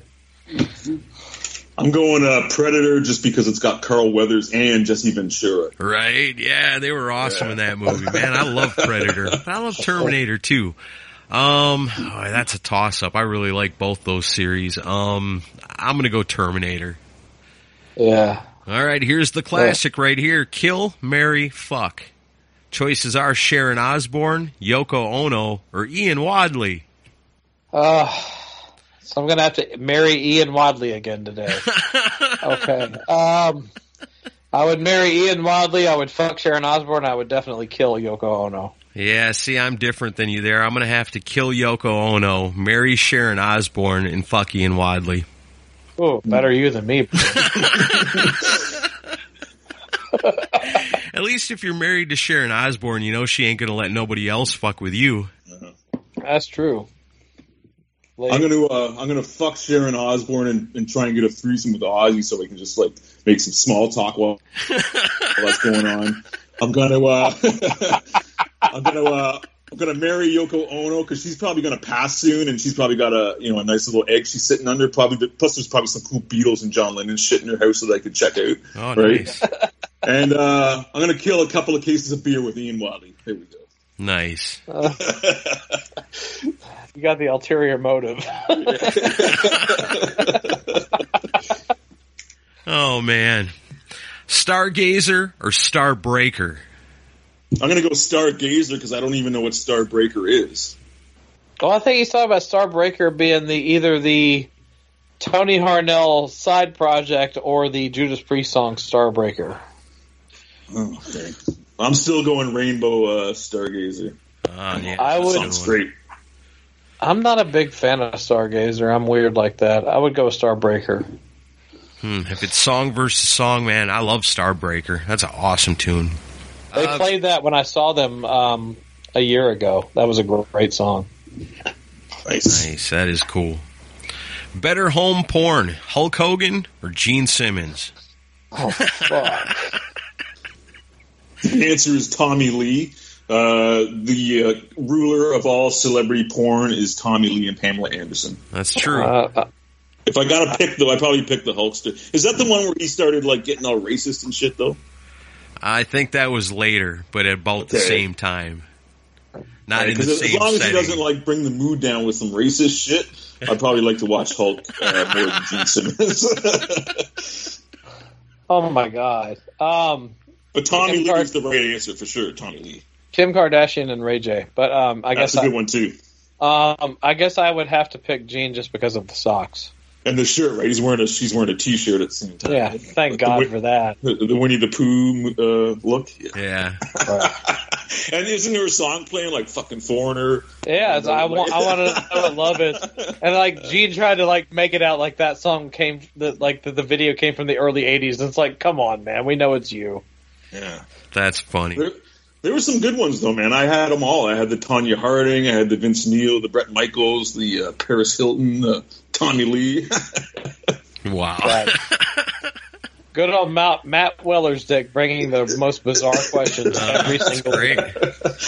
Uh, good better, entertainment. Good entertainment. better Stallone character, Rocky Balboa or John Rambo? Well, you got to Well- go with Rocky, right? Yeah, come on. Rocky Balboa is the greatest character in the all-time history of characters. I mean, come on, man. But I mean, John Rambo's pretty cool too. But Yeah. Rocky He's a for. Rocky. badass. Yeah, I got Rocky tattooed on my leg, man. Come on. Oh wow, yeah, definitely Rocky then. What's your favorite era of the Rolling Stones? 60s, 70s, 80s, or anything after? That's a good Ooh. question right there. I gotta get a bit more specific. My favorite era would be the uh, 77 to 82 era. That's sort of like some girls to like undercover. That's my favorite. Next, probably second era would be the uh, 68 to 74, the Mick Taylor years. And then my third favorite era would probably be the, the, the early days, like the like 64 to 66, right? Like, and you can't really call like the last 30 years of the Stone an, an era, even though they they put out a bunch of records and they've always been reliable. But I don't know. It's just like you know they've kind of been a legendary band for 40 years now. You know, Right? classic rock band. For sure. I'm just kind of really starting to sort of get into the Stones. I picked up a couple of CDs that I had found and was like, you know what, I'm going to give these a chance. So I got a few different ones that I'm kind of just sort of digging into to figure out what's going to make it on my iPod. So I'm not really sure yet, but so far I'm digging um, some of the songs off Goat Head Soup. And you mentioned Some Girls. There's some great songs on that too. So I'm learning the Stones right now. I'd have to go with '60s. I mean, Paint It Black came out then. I love Let It Bleed. I love, I love the Brian Jones era of the band. So I guess I would go '60s. But I, I like, I find good stuff in all of the eras. Yeah. Yeah, that's, That's the they're thing one of the about- greatest bands of all time, right? You can almost call their eras by their guitar players, right? The Brian Jones era, the Yeah. Mick Taylor era, and the Ron Wood era kind of thing, right? Yeah, and Mick Taylor was a, a very underrated player. I love his stuff. He worked well with Keith, Keith because they were so different, right? Like Mick was so s- smooth and bluesy and like technical, where Keith was raw and like and uh, yeah, it's just amazing. Right? It's they, that was their peak, probably that early seventies. Sticky Fingers, Exile on Main Street. Yeah. Sticky Fingers is Yeah. a great album. Yeah, and I love Exile. Exile's a great record. Love that song "Sway." Oh, yeah, so good. All right. Uh, which VHS do you prefer, Kiss Exposed or Kiss Extreme Close Up? Hmm. Man, I was I loved them both when I was young. I haven't seen either one of them in quite a while, but See, it's tough because see, I got a lot of exposed maybe because it's I'm a little more more nostalgic to that, and that one came first, and that was the first time they were kind of releasing archival clips, and you were seeing these things for the first time, and you were like, wow, and they were being kind of goofy and doing all skits and stuff like that. And then when Extreme Close Up came out, that was cool too because it was the first time he ever kind of got a you know a Kiss documentary talking about their Yes. career album to album, and that was amazing Yeah. too. But you know, they were it seemed that was the era like we were talking about earlier, where they were really relying on sort of that classic Kiss era to promote their whatever they were doing at the time. So I don't know, Right. it's a tough call. I'd probably pick a exposed just for uh, you know nostalgic reasons. yeah, if it's nostalgia reasons, I definitely have to go with Exposed because I mean I had them both. I was excited to get both of them more than just about anything in the entire world. And being the age I was, you know, I never seen Kiss in their original form. You know, I only knew Kiss from, you know, looking at old magazines, old records, stuff that had came out years before, and then what was new and current. So to get to see some of that old footage, like you said, for the first time ever was just mind blowing. And, you know, I believed at that age when I'm watching Exposed that that's how Kiss really lives, you know? so it, it it was it made it that much more I don't know, just out of this world, you know, and so awesome. But then when Extreme Close Up came out, like you said, it was them being serious then, you know, and so I kind of I kind of prefer Extreme Close Up in retrospect, but at the time it was definitely exposed. I, I'm kind of on the same wavelength as both of you guys. I think Exposed was something I rented regularly, and of course, there's plenty of boobs, so that kind of Right, gets it. that helps. But uh, uh, but Extreme Close Up was more of a focus on the music and the history of the band, so I probably went back and watched that one more. Uh, so I guess I would have to say Extreme Close Up, but it's by a hair. Yeah. The one that was really good was the uh, "Kiss My Ass" one, where they just had like 90 minutes of old footage. That was, that Yeah. was insane. Yep. Yeah. All the all the toy commercials and everything in there, and right. Wow, I haven't Saturday seen Night Live skits forever. and stuff. That's the best one. That one was fun. Yeah, I love that one. Yeah, I haven't thought about that one in forever. I got a VHS player now and a bunch of VHS tapes. We got to start doing something with these. Uh, let's see. watch-alongs for Torpedo Dudes, which is woefully under uh, appreciated. Torpedo dudes, what's that? I know exactly. Oh yeah, I remember. We need to make some more of those. Uh, let's see, Alien or Aliens? Aliens. Aliens With an S. for sure. Yeah. I'm going to take Alien Singular. I'm going to take uh, Ridley Scott and uh, White Cotton Panties over uh, James Cameron for sure.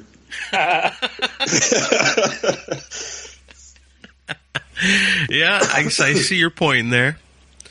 Uh, what's a better game show, Remote Control or Beat the Geek? Well, I think that goes without asking. Beat the Geek. Beat the Geek, of course. It's definitely Beat the Geek. I don't have- even know remote control. That's like an MTV. That was an Oh, old man. MTV thing. I I, never saw that. I never got that. I do have a lot of great memories watching Remote Control, though. Yeah. Yeah. Cool. Uh, what's your favorite of the first five Motorhead albums with the original trio? Motorhead, Overkill, Bomber, Ace of Spades, Iron Fist. Iron Fist. Ooh, nice. Yeah, I am also going to go with Iron Fist. That album's special to me. That was my Motorhead album that I had when I was a kid. It came out before, you know, it was old by the time I got it, but that was my introduction to Motorhead, so that's the one that's special. Uh, like them all, though. Like yeah, I 'em- love all of them. There ain't nothing bad on any one of them. Damage Case, No Class, Overkill. It's, it's, but I gotta probably go Ace of Spades, my favorite, even though it's probably the, the, the popular one, but it is the classic. I mean, you know, Love Me Like a Reptile, Chase is better than the catch, Shoot You in the Back, We Are the Road Crew, that title track, Ace of Spades, that's like so rockabilly, right? Uh, yeah, Yeah. Ace of Spades. That's probably my number one. I mean, it's amazing Sure. to look at that. You got five albums in a row right there, and they're all albums that you can listen to the whole thing. You know, there ain't nothing you want to skip on any one of those. Five in a row like that. Oh, damn, Yeah, I mean, near what a- perfect albums. What a f- amazing fucking run. Shit, yeah. Which of the four Kiss biographies did you anticipate the most and enjoy the mo- the most? I anticipated Aces the most, and I enjoyed Peters the most. Uh, I'm going to steal your answer. I have the exact same opinion. Yeah, I'm going to say the same thing too because I really anticipated Aces, and normally I would, you know, you'd think I'd just say, well, yeah, Aces was the best, but I mean, none of them too much revealed a lot that people didn't already know, you know. Yeah. So I think all of them were sort of a letdown. I guess the best one was Peters because his was the most dramatic, I suppose. Well, I mean, the best were between Peter and Paul's. I mean, both of them, both guys let things fly quite a bit. Um, and it's one of those things where, like, I think Peter and Paul are the two that you need to read the most.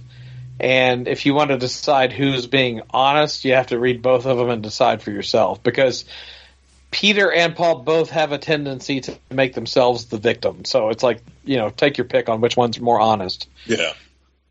And with Halfway Aces, through Ace's book, I was just like, this can't be real. This guy doesn't remember any of this shit. I was Yeah, going to say with Ace's Trunk book, you got to trust what everybody else remembered for him. Yeah, I know. Yeah, I think Eddie Trunk mo- wrote most of Ace's book. yeah. I guess if you're going to write a book like that, that's kind of the way to do it. You just call around to all the people you knew and said, "Hey, tell me your story. I need some stories. Tell me my story." But I mean, Peters was so heartfelt at some points, like whether you believe him or not. Like you can tell he wears his heart on his sleeve, and you know that's the way he was in the band, and I think that's why people love him. That's why I love him, and I got, I really got that out of, of his book, right? Even when he was talking about, you know, the farewell tour, and when he was doing the teardrop and all that stuff, and it, like he was really hurt and betrayed by these guys who he thought was his band and his friends, and you know, and. ah I don't know. I just really, uh, you know, I love Peter for, for that reason, and he it really came out in his book, you know. Right on. I can dig it. Uh, favorite Stephen King book.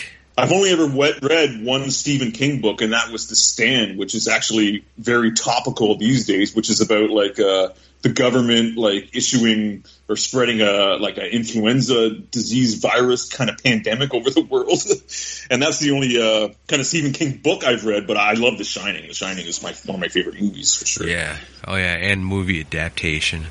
Um, I think my favorite book is Salem's Lot. It's a vampire book. And it's really cool, you know. It's a. I remember getting it when I was a little kid. It was probably the first Stephen King book I read. I think I still have the original paperback book that I had from when I was a kid. But it was one of them books where you sit down, you start it, and you don't want to do anything else. You just want to read the book because when you're not reading the book, you're wondering what the hell's going on because it's it, it pulls you into the story so much. Um, yeah, I like the It movies. I think those are pretty awesome. For me, uh, this is a this was really hard for me because I was a big Stephen King fan growing up. Uh, for favorite book, uh, I mean, I, I guess I could say the Dark Tower series, but for the Dark Tower books, The Wastelands is my favorite book, which has not been made into a movie just yet, unless you want to count the awful one that came out last year. Uh, but uh, for movie adaptation, I would have to say it, even though it was a. And I'm not talking about the one that came out in theaters. I'm talking about the one that was a movie of the week. It was like a mini series that came out in the 80s. I still love what they did with that, and Tim Curry playing Pennywise was yeah. just magic.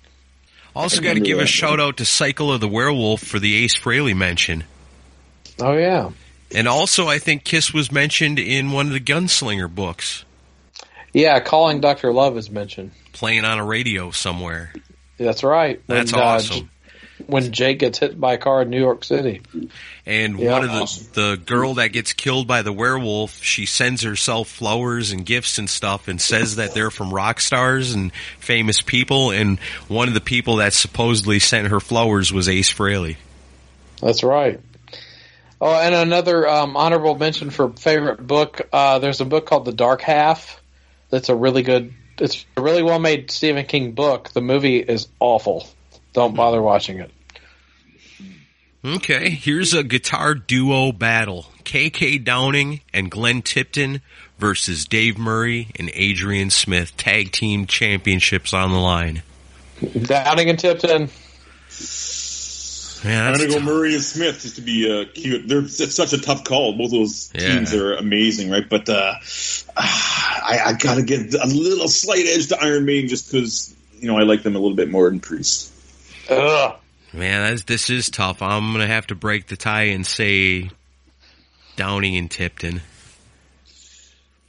Plus, I don't like the fact that they're all like not united anymore, right? Like at least uh, Yeah. you know Dave and Adrian are getting along, but uh, it's just sad what's happened with KK and Glenn and all that drama. Yeah, they do get the longevity win. Yeah. That's true. Uh, let's see. How many we got left? Oh man, there's a bunch. We might have to skip around a little bit. That's fine. Any knowledge of the band Raging Slab? Kind of a cross between Lynyrd Skynyrd and Metallica is how I read they were described. Similar to the Black Crowes.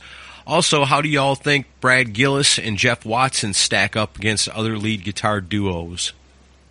Uh, first, Raging Slab, they're awesome. I love this band. I got their debut CD. I found it at a record store one day. I was like, holy shit, Raging Slab. I think I knew of them from something else, like a soundtrack or something, or maybe a video back in the day. And I got it, and that debut album, the whole thing is really good. It is kind of like a, a good hard rocking band that's kind of got a little bit of a country, you know, like a outlaw country kind of flavor to it almost, a little bit, you know, kind of, I see the Skynyrd a little bit, like, like heavy metal Skynyrd, sort of, in a way. Nashville pussy kind of thing. Yeah, maybe a little bit. I don't know. I like Raging Slab better. And apparently, and I didn't know this at the time, I was like, man, what happened to this band? They've been putting out albums for years. I never knew it, but so I got another one of their discs from a few years down the line. It's really good too, and I'm looking for the rest. So yeah, Raging Slab is awesome. What do you guys know about them? I, I have to claim ignorance on this one. I know the band name, but I've never listened to their music, so I couldn't tell you. As far as Gillis and Watson, really good guitar duo. Probably underrated because their band is more AOR than anything else, but really good from what I've heard. But yeah, Raging Slab is a band I need to check out more for sure. I recommend. I don't it. know. I don't know much about Raging Slab. I remember that album cover where they're leaning up against like a big rig and they're all in their chaps and cowboy hats and stuff like that. Yeah. right? But as far as like kind of like country hard rock metal, I always loved the Four Horsemen. Remember that band? They had one record and Great uh, band. Oh, produced by Rick Rubin. The production on that record is so good. Uh, You know, it's, it's tragic. A, bunch of those guys are dead. I think the lead singer and uh, Dimwit, the drummers, they're they're passed away. But uh, yeah, that's a great record as far as that kind of you know country hard rock kind of vibe. And as far as Brad Gillis and Jeff Watson, ah, n- don't really know much about them, and it's because like what you said, Chris, and they don't really have the songs, right? Like they might be good players, but you got to kind of have the songs to kind of back it up. And I don't think uh, you know Night Ranger had many of those songs that made these guys you know stand apart. Yeah. But I mean, listen to the, you know, the Ozzy Speak of the Devil thing with Brad Gillis playing lead on it. It's really good stuff. I got a disc by Brad Gillis called Gilrock Ranch, and it's got a bunch of different guests and stuff on it. If I'm not mistaken, I think Toby Wright produced it, and it's a solo album of his, and the playing on it is just phenomenal. Great player. All right, Mark Adams says the zombie apocalypse is coming, and you have to get out of town. You can only take two pieces of memorabilia with you. The zombies are coming. What are you guys grabbing on your way out? Jesus. Well, I got to probably take one of my autographed Steve Earle things. You know, I love Steve Earle. He's like, uh, he's probably like my favorite current artist kind of thing, you know, and, uh, you know, I've had the opportunity to take his songwriting master class a few years over the last five years that he does at Camp Copperhead kind of thing. So I've kind of, you know, you know, forged a relationship with him. So he's been able to, I've met him at shows a bunch of times. So he's signed a bunch of records and posters for me. So I would have to probably take one of those things to kind of commemorate, you know, uh, you know, that relationship I have with one of my favorite artists. And, uh, you know, the other thing I thought of was maybe I have this like Dean Martin, like singing like doll thing. It's about like, like, like a foot and a half and it, you press this button and he's, sing, he's in this like, uh, tuxedo and he sings, everybody loves somebody sometimes. And it's like this little kind of talking doll. I love that. So I would take that definitely during the zombie apocalypse. Oh man, I don't even know. I don't think I have that one particular thing or two particular things that are really special. I mean, I'd be pretty useless in the zombie apocalypse as I've got like six red wagons tied together, loaded full of CDs, and I'm pushing a wheelbarrow at the same time. I had to. I I struggled with this one because it's like, well, obviously the first question, the first thought is my phone because I've got a shit ton of music on my phone. But if I'm looking, I'm I'm just looking around my office at stuff I have and things that are two things that I'm very proud of. One would be I have a framed photo, uh, autographed of Peter Criss that he signed for me after I met him off of his tour bus in 1995 when he played here in Nashville for the Bad Boys of Kiss tour. It's a signed signed picture. He bummed a cigarette off of me. That's so and cool. I've got the signed picture with the ticket there. I would take that. And the other thing, Decibel Geek related, would be my VHS home video that Rikki Rockett signed for me from Poison Sight for Sore Ears. That would be the two that I would take. Yeah, Rikki Rockett. All right. Nice. Great man. I remember there's a quick little story. Uh, I went to Humber College here in Toronto and I studied uh, percussion, in the jazz program, right? And it's a lot of like, you know, high class jazz musicians. And, and one day in the percussion class, uh, somebody on the blackboard had written down like all these legendary drummers, Elvin Jones, Art Blakey, uh, you know, Philly Joe Jones, all these like classic jazz drummers. So me, just to be a dick, I kind of went to be on the blackboard and I put like Marky Ramone, Rikki Rockett, like all these kind of like drummers. And I remember one of my percussion uh, teachers came up to me afterward and he goes, Lee, Rikki Rockett, come on, man. Hell yeah, but I got personal connection to that guy. Oh, he's awesome. man. I love Ricky Rock. He's a he's an entertaining drummer to watch, man. He's a flashy, uh, great drummer. Show me. Oh yeah. That's so cool you did that. I love it. Uh, Bill Algie wants to know what's the worst Gene song on an album? Oh, What's the Murder in High Gene Heels? song? Easily. Which one? Murder in High Heels. Oh no, no, not even close. Mr. Blackwell kind of sucks. That one I don't like that one at all. I like Mr. Blackwell too. Um, Yeah. I would say In- probably uh, the cover of Firestarter would be mine. Oh, that's pretty bad.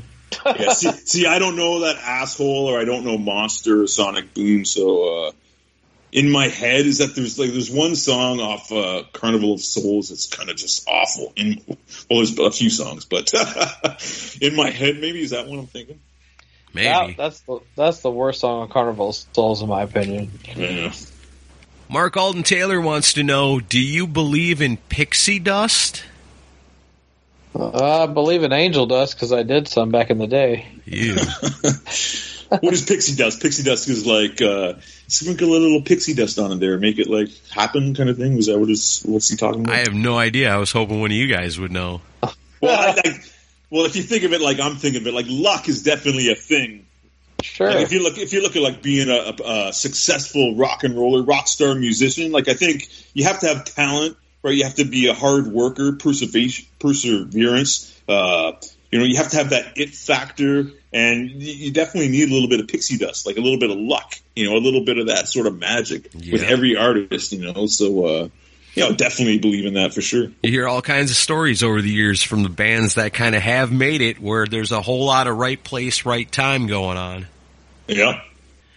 Uh, Brian Knapp wants to know, do either of you sing or play an instrument? I know that Chris has played the guitar in the past. What instruments, if any, have you both tried to play and were you successful? The second half of my question is, if you could spend an hour with any live or previously deceased rock star you wanted to either hang with or get a lesson from, who would it be? Well, like Chris, you know, you've you've had your band, you've played and stuff. We mm-hmm. know Lee is doing stuff currently. Chris is learning ACDC songs. Yep. I've got a BC Rich and an acoustic guitar in there. I hardly ever have time to play anymore. I finally started picking up the guitar probably about two weeks ago, and I've had a blast getting back into it. And like the YouTube is like the greatest thing ever because you can basically learn anything that you couldn't learn before just by finding a a lesson on YouTube. So Um, I've had a blast with that. But as far as other instruments, I mean, I could half-ass play drums, and uh, I played uh, recorder and I played sax in middle school. But if I could pick anybody to play uh, any previously deceased rock star to hang with, uh, I always, I'm always been a drummer. Like my fantasy is to be a drummer. So Eric Carr would be who I would pick, and I would have him teach me the intro to King of the Mountain. Nice. That is awesome. I mean, ever since I was a kid, drums was the first instrument I gravitated towards, and like I'm talking like three, four years old. I, like I, I remember having a pair of drumsticks and tapping and stuff like that. So when I first got my first drum kit at like 11, 12 years old, the first time I sat down at a drum kit, I, I was able to play something, right? And then a few years later, I picked up guitar. So I've always kind of had been a drummer guitarist. Of course, bass came because that's very related to the guitar. Uh, you know, piano I really worked at. I, I wish I could play piano better. I can kind of work my way through a song on piano, but I can't really just sit down and you know play a song uh, straight through on piano. But as far as like uh, you know sitting down with a musician, course I got to pick Elvis Presley. If I could sit down for an hour with Elvis Presley, that would be amazing. But we wouldn't be talking about music, you know. we would be talking about life and being cool and chicks and just uh, like spiritual stuff. But as far as like lessons and stuff like that, I would probably want to uh, get a, a an hour guitar lesson with Brian Setzer would be incredible. I, I, I would, uh, I would, uh, you know, I would lose it over that. That would be amazing for me. Nice. That's awesome. I mean, this is funny because this just came up for me the other day. My buddy Shannon was posting on Facebook and he still does music stuff, but we grew up together and the first band, yeah, I guess you could sort of call it a band that I was ever in was called Rock Candy Dynamite. and we were kind of like a half-assed, kind of a faster Pussycat cover band, I guess, because that's what we were all into at the time. And, uh, I hadn't thought about that in years and he had mentioned it the other day and we were talking about it on his Facebook page. But, uh, I played a little guitar. I had my first guitar was a Yamaha and I had a crate amp and I could never get it to sound the way I wanted it to sound. So I think, I think my life would have been different if I'd have plugged it in that first time and strummed across the strings and got some sort of distortion out of it. Yeah. Well, that was the Ace Frehley story, right? Didn't he pick up a guitar and he played like one Ace, uh, an A chord through an amp, and that just blew his mind, right? Yeah, you know, it's it's got to be way better that way than going plink, you know, and going what? Something's wrong with this. It's broken. but I definitely remember that begging for that guitar and then standing in front of the mirror for the first time, plugging it all in. It's cranked, nobody's home, and plink, you know, like oh damn, you know, and never could get the sound right. So I never. I never started young like I should have, but then when we started playing in bands, I mean, I was in a band where I played bass, I sang in a few bands, and you know, and then I just kind of fell into radio after that. But I haven't played guitar honestly in years, but and I don't think I could actually pull out a guitar and be like, "Here's a song I'm going to play for you." But what I can do is and this is what happens if I do pull out my guitar or if I do pull out my little nephew's little keyboard they got in there or Tommy used to have his drum set over in my garage. I'd go out in the garage and play drums, you know, and I could sit and play by myself all day long, you know, and I get so entrenched into it that I'll just Yeah. be making shit up left and right and going, that sounds cool. Let me do that again. And, you know, but to sit down and actually play a song with a band, I can't do it. But if I get an instrument in my hand, I become kind of hypnotized and eventually my wife will come up and be like, okay, that's enough. Well, I'll, I'll say one thing about this because I, I am a music teacher. I've taught uh, you know drums and guitars for uh, you know over over 25 years now, and it's just got to like for one thing you got to have the passion and love for it. Like you have to want to do it. You can't force it. You have to want to do it, and it's not about practicing like two or three hours a day. It's like once a week. It's about practicing 10 minutes every day, right? Like r- rather than like putting aside a couple of hours a day for you to like practice guitar, just put aside like 10 minutes, 10, 15 minutes, pick up the guitar and work on this one song. And then the next day you pick it up and you'll be surprised uh, like what you remember and how you learn music that way because a lot of it is muscle memory as well, just just doing Yeah. it. So so you can't really like pick up a guitar every two months and expect to kind of maintain your skills. It's got to be like, you know, 10, 15 minutes every day. And then if you really want to, you know, take it to a new level, then it's going to, then you're going to go to an hour, two hours, three hours every day kind of thing, you know. Right on. That's true. Baco wants to know if we were stranded on an island with Gene Simmons and Paul Stanley after we killed them, who do we eat first, and which one do you turn into a sex doll? Fucking Baco. Jeez. That's a wacky Oh, question. God. Well, Yeah, I don't even well, feel comfortable answering that. I would definitely that. eat Gene because I know he likes cookies and sugar kind of things. So I'm sure he's got some better taste in uh, flesh than Paul. And I probably, uh, I probably fuck Paul because like he, he probably works on his. He eats healthy, right? He eats lean, right? I'm sure he like lotions his skin, you know, like skin skincare product and stuff like that, right? So, Oh my god! I don't even you, know you, what to say. you thought way deeper than me on this one, Lee, but I'll steal your answer. I'm gonna go with that. Yeah, definitely. Uh, you know how Gene's always showing off his thighs, right? Like remember in Kiss, he would always have that little oval cut out of his thigh, right? Like showing off those big meaty thighs, right? yeah, definitely But- more more meat on the bone with Gene Simmons. There you go, like just rotisserie that uh, that, that Gene Simmons thigh, thigh on a desert island. And now the show has hit a new low. Not yet, because Baco's got one more question. Oh, Yeah. here we go, here, Baco. what is the proper way to execute the Pickering snowshoe? I saw this and I'm, I'm I want to question it. I think I know what he's talking about. It's uh, And, uh, let me well, just say, they were uh, talking about on their show. I caught this, so I know what he's talking about. When they were talking about you and you're from Pickering, and they Yeah. believe that the Pickering snowshoe is like uh, some sort of sexual experience. Okay. Okay, there's two options for a snowshoe, okay? I've done one of them. 100%. So, uh, I won't reveal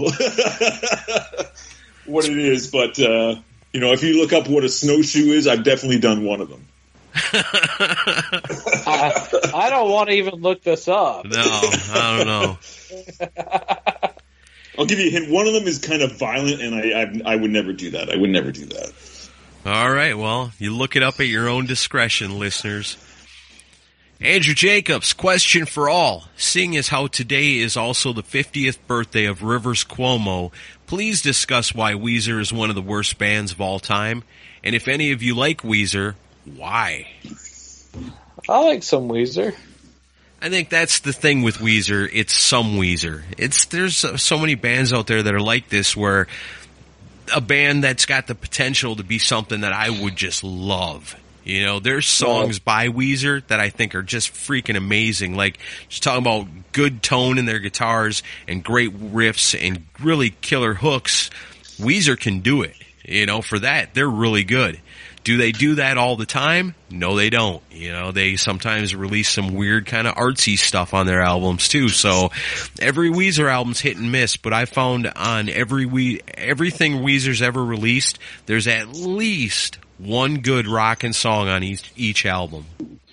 I like um, for whole albums. I like the Blue album. I like um, Pinkerton, and I mean I like separate songs after that. You know, I the new song's called uh, I think it's called Your Hero.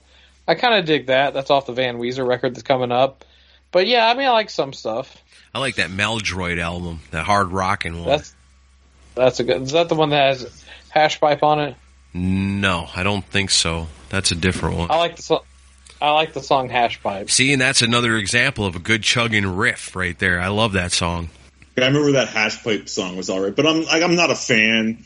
You know, I, I you know I stopped following new bands around 1995, and uh, uh, you know I do love that Happy Days video though. When that thing came out, and uh, that what is that, Buddy Holly? Buddy They- Holly. They did that video with Happy Days, man. That was fucking awesome, right? And uh, quick little Weezer story. Uh, buddy of mine, John Cars, who I, I mentioned earlier, he's the guy that got me the deals with the CDs, but he liked Weezer, and he went to see one of their shows here in Toronto. I wasn't there, so this is a story that he's telling me. And he bought uh, one of their shirts uh, at the show, right? And he's at the, he's he's watching the band, and he said they were so awful. He was just like, "There's no way I'm ever wearing this shirt." So at the end of the at the end of the night, because the band was so bad, he went and he threw his shirt that he just spent like 30 bucks on. He just threw it on stage in disdain, in disgust, Wow. hoping that they would, uh, you know, get the message that, wow, a fan just doesn't even want to wear his shirt. But, uh, I don't think it worked out. And I think the roadies and the stagehands were like, hey man, here's your shirt back. And my buddy, and my buddy John was like, nah man, you can keep it because these guys fucking suck or something like that. It was the principle of it, though. That's right. Yeah. So uh, yeah, big uh, big props to Johnny Cars for uh, for doing that. Yeah, that takes balls. You know, you're going to spend 30 bucks on the shirt and by the end of the show be so disappointed that you Yeah. will throw that $30 shirt at the stage that hopefully, like you said, it would hit the dude in the face and he'd be looked down at it and go, man, we got to change our ways. This is not I know. good. Does it ever work that way? I don't know. Who knows? Brian Davis wonders what are Lee's top five favorite Chuck Berry songs? Also, what are your favorite blues albums?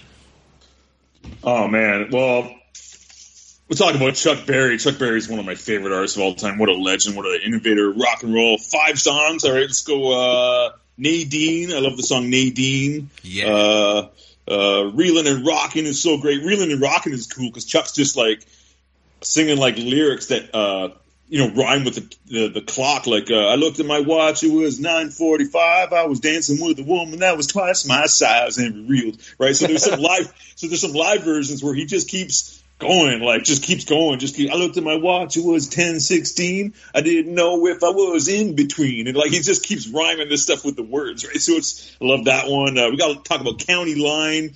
Is kind of one of these you know, Chuck's a great lyricist, right? So County Line, he's he's got these songs about hot rod drag racing, and County Line is a deep cut. I love Carol. Carol's a great rocker, and Maybelline, one of my favorites. And Maybelline is cool because, you know, a lot of people talk about how rock and roll was formed by the white man taking the black man's music, right, and playing it for the white for the white people. But here's an example, Maybelline, where Chuck Berry is the black man, and he's taken some influence from the white man's music, right? So this is Chuck, you know, taking some blues chords and then putting kind of a country and western vibe with this song, right? So I think Maybelline is, is a, a perfect example of a great rock and roll song. And uh, we talk about like favorite blues albums. I mean, there's so many. Like, if we can talk compilations, I know that's kind of cheating, but uh, you know, there's all these like chess blues compilations that came out. I think in the early 2000s. You get like a Muddy Waters, like Volume Two of Chess. You get like a Little Walter, Howlin' Wolf. All these compilations are great, but uh, I mean, BB King live at the Regal. That's a classic record. Uh, uh, what about Willie Dixon? Uh, I'm ready. That's that was a great one. Uh, you know, so many great stuff. That's cool. All right. Um, let's see. Courtney Cronin Dold, our good friend, she wants to know who would be in your dream lineup of an all-female Bruce tribute supergroup, and who should they tour with? A dream all-female all-female supergroup. I don't, know, man. So are we talking about like we need a female drummer and a female bass player and things like that? I don't know. This is a tough question. It is a tough question. I don't know. I, I would I would lean towards Joan Jett fronting the band. I think Joan Yeah. Jett could do a, a Springsteen tribute. Like obviously she covered "Light of Day," right? Right. Uh, Springsteen song, and I think Joan Jett's kind of got that working class, like East Coast kind of rocker uh, vibe that Springsteen has. Uh, so yeah, Joan Jett. How about uh? How about we do Joan Jett and then like opening up? How about we have like uh, a Tom Petty tribute with uh, Nina Persson from the Cardigans fronting that? Wow. That's far out.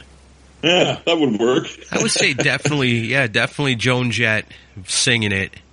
Um, let's see. I think any they wouldn't even have to be a Bruce tribute group. I'd say Joan Jett singing, um, Nancy Wilson and uh, the chick from the Donnas is my guitar duo.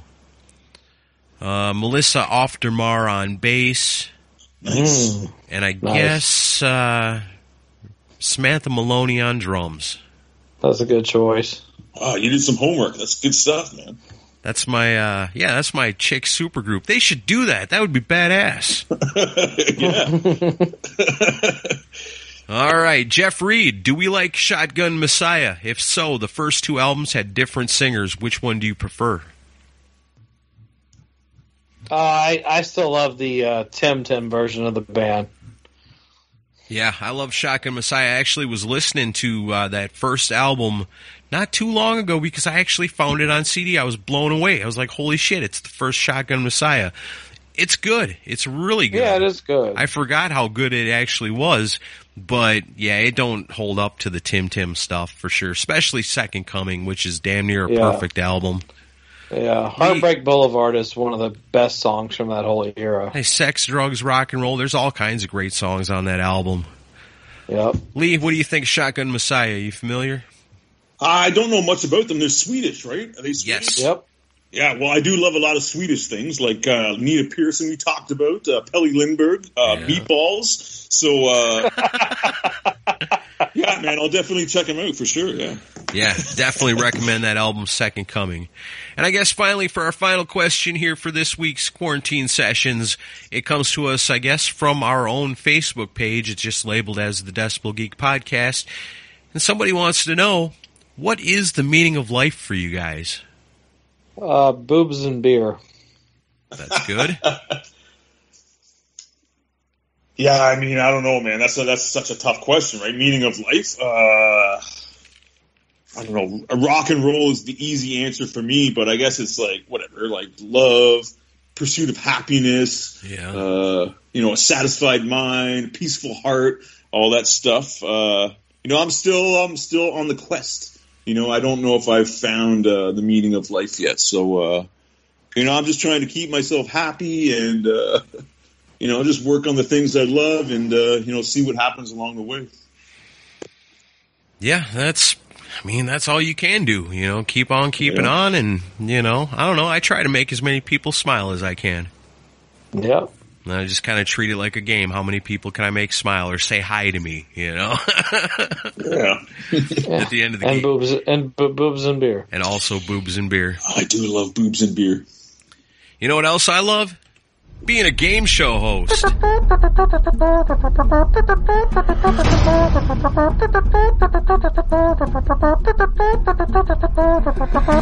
Yeah. That's right. Yeah. If you guys are ready, it's now time for Beat the Geek. I've got 11 questions lined up.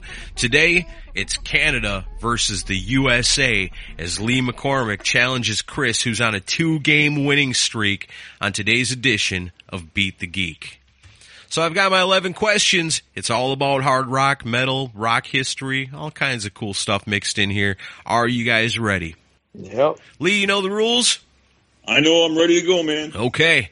Chris, you're up first because you're the geek. And your first question is this. Roman Glick was once a member of Brother Cane. What band is he in now? So, Lee, I gotta ask you, do you think Chris knows it? I'm going to say he doesn't know this one. All right, right off the bat, hot start. You are being bet against. Chris, Roman Glick was once a member of Brother Cane. What band is he in now? Your choices are Slaughter, Queensryche, Jackyl, or Drowning Pool. Shit. So I know it's not Queensryche or Slaughter.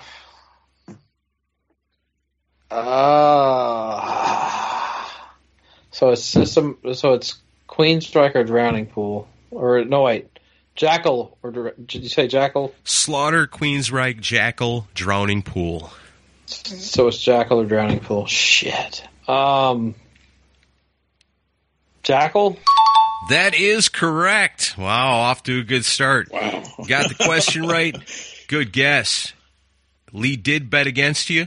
So right off the bat, Chris is up two to nothing. That's power deduction. All right. Sometimes that's what helps when you got four choices. So that brings it back to you, Lee. This is your question. And it should be good for you because it regards Canada's Walk of Fame. Have you ever been to Canada's Walk of Fame? I haven't. I don't even know where that is. Ottawa, I would assume. I think so. But the question is this which of the following is not included on Canada's Walk of Fame? I've got four well known Canadian entities.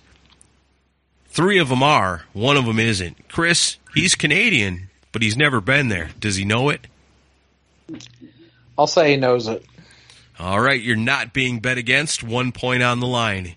Which of the following is not included on Canada's Walk of Fame? Is it producer Bob Ezrin, guitarist Aldo Nova, John Kay of Steppenwolf, or Nickelback? Three are, one is not. I'm gonna go Aldo Nova. That is correct. Ooh. Nickelback's got a star, so does John Kay, even though he only lived there for a little while. Of course, Bob Ezrin's going to be on there, but I found it strange that Aldo Nova's not. I know. I would I definitely I trade the Nickelback star for the Aldo Nova star. I didn't even know John Kay was Canadian. He's technically not. He was Yeah. born in Europe, spent some time in Canada as a kid. I think then they moved to Detroit, I want to say, somewhere in the States, maybe Yeah. New York. Oh, I think when they started the band, he was Ca- he was Canadian, and he's got a crazy uh, like a concentration camp story. I think it, like he's a survivor of that, or his parents were. Yeah. he lived here in he lived here in Nashville for a long time. I'd like to Yeah. get him on the show sometime. You know he's got some amazing stories. So Heavy Metal Thunder, man, Heavy Metal Thunder. He Shoot, coined yeah. the phrase, Yeah, they- right? That's right. All right, so that makes the score two to one. We're starting it, keeping it tight. Chris's question: What is Van Halen's most popular U.S. song of the Van Hagar era? Lee, you know Chris loves Sammy Hagar. Yeah, he loves him. Loves him. I'm gonna say I'm gonna say he knows this. All right, Chris, you're such a huge Sammy Hagar fan. Who would bet against you? Your choices are When It's Love, Can't Stop Loving You, Why Can't This Be Love, or Love Walks In. Sammy Hagar, Van Hagar, a lot of love going on there. Which is their most popular U.S. song? Uh, Highest on the think when it- charts. I think "When It's Love" was the first one they, the first big one they had with him. So I'm gonna say "When It's Love." That is incorrect. Uh, Actually, Why Can't This Be Love was the first big one that they came out with. It went to number three. When It's Love went to number five. Love Walks In was 22. Can't Stop Loving You was 30. So you were not bet against, and you got it wrong. No points awarded. Question goes back to Lee. According to Rolling Stone magazine's 500 greatest all-time songs list, what is the greatest song of all time? Chris, does Lee know it? um, I'll bet against him on this one. All right, Lee, you're being bet against. What is, according to Rolling Stone magazine, the greatest song of all time? Is it Bohemian Rhapsody by Queen, Free Bird by Lynyrd Skynyrd, Like a Rolling Stone by Bob Dylan, or Imagine by John Lennon? Uh, I'm gonna go Bob Dylan. I'm gonna go like a Rolling Stone. That is correct. According to, Ah, according to Rolling it. Stone magazine, that is the greatest song of all time. Woo! I don't know if I buy it. yeah, I'm sure they weren't biased at all with that pick. Yeah, I guess it kind of that's they got their name from that song. Is that how it works? Well, yeah. Oh, okay. I never knew if it was. I always thought maybe it was the Rolling Stones. All right, Lee, you got it right, and Chris bet against you. That puts you up by one. The score is now three to two. Lee takes the lead. This is a good one so far. All right, Chris, your turn to try to bring it back. I got four well-known rockers here. I got their birthdays all lined up. We need to know who was born first. Lee, I'm giving him four guys. He's going to figure out who would technically be the oldest if they were all alive. Right. He's I'm got to gonna bet figure. against him. I'm You- say he's gonna miss this one. All right, Chris, you're being bet against on this one. Who was born first? Lemmy Kilmister, Ted Nugent, Glenn Hughes, or Robin Zander? Oh shit. Lemmy, the Nuge, Glenn Hughes, or Robin Zander? Um, I'll say Lemmy. That is correct. Wow. Lemmy was born in December of 1945, Ted Nugent in December of 1948, Glenn Hughes 1951, Robin Zander the youngest in 1953. Total guess. So, you got it right and Lee bet against you. So now Chris retakes the lead by one. The score is four to three. And the question goes to Lee. This is a good one, man. Back and forth, neck and neck. It's a slobber knocker tonight. Which of the following albums charted the highest on the U.S. album charts in 1993? I got four albums here. We got to figure out which one charted the highest in 93. Chris, does Lee know it? I'll say he knows it. All right, you're not being bet against. You said you dropped off on music and new bands, I guess, in 1995, so you were still in it in 93. Which of these four albums charted the highest? Was it Poison, Native Tongue, Vince Neil Exposed, oh, Wingers man. Pull, or Fights War of Words? Oh my God! What was the last one? Fight War of Words. Oh my lord! Poison, Vince Neil, Winger, or Fight? you couldn't have given me like uh, MC Hammer or something like that. Obvious. I have an idea on this one. I'm gonna say, uh, fuck, fight. No.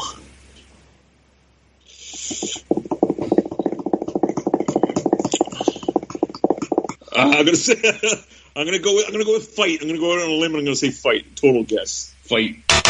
That is incorrect. Ooh, that's what I would have guessed. That's what you'd have guessed too. It was actually Vince Neil charted at 13, Poison got 16, Winger at 41, and a dead last Fight only charted at 83. really? Yep. Dead last. I fig- I picked that because it seems like that's the most timely That song, song- of the day. You know. You know. Yeah, that song "Crazy" I thought did pretty well. I guess late at night on MTV, but nowhere else on Headbangers Ball Wow. maybe. That's wild. All right, no points awarded. One more for Chris before the big money round.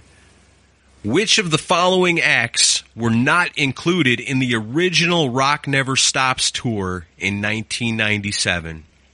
Okay. This is a big tour. It went on for many years. Lee, does Chris know who was on the tour in 97, the original?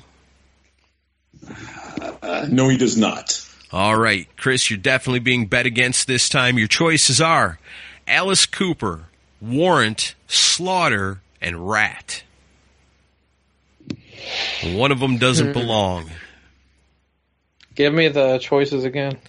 Alice Cooper, Warrant, Slaughter, and Ratt. Damn. Rock oh. Never Stops, 1997. Oh, ah, shit. Was it Ratt? That is correct. The very Was first it Ratt? The It's- it's very correct. first tour in '97 of the Rock Never Stops was Alice Cooper, Warrant, Slaughter, and Dokken. Wow. Oh wow! All right. What a so lineup. did you bet against him on that one? I did. The geek knows his shit. All man. right. So there you go. You get them extra points. Two of them there for you. That makes the score six to three. But we all know we've seen it in recent weeks here on Beat the Geek. What a big deal it is in the kiss round, how quick things can turn around, and the kiss round is now. Lee, your question. Which of the following movies do not feature a kiss member? I've got four movies to list here. Three of them feature members of Kiss, at least one, and one of them does not. Chris, does Lee know his Kiss cinema? He's a big Kiss nerd like we are, Aaron. So I'm going to say he knows this one. All right, Lee, two points on the line. You're not being bet against. All right. Which of the following movies do not feature a member of Kiss?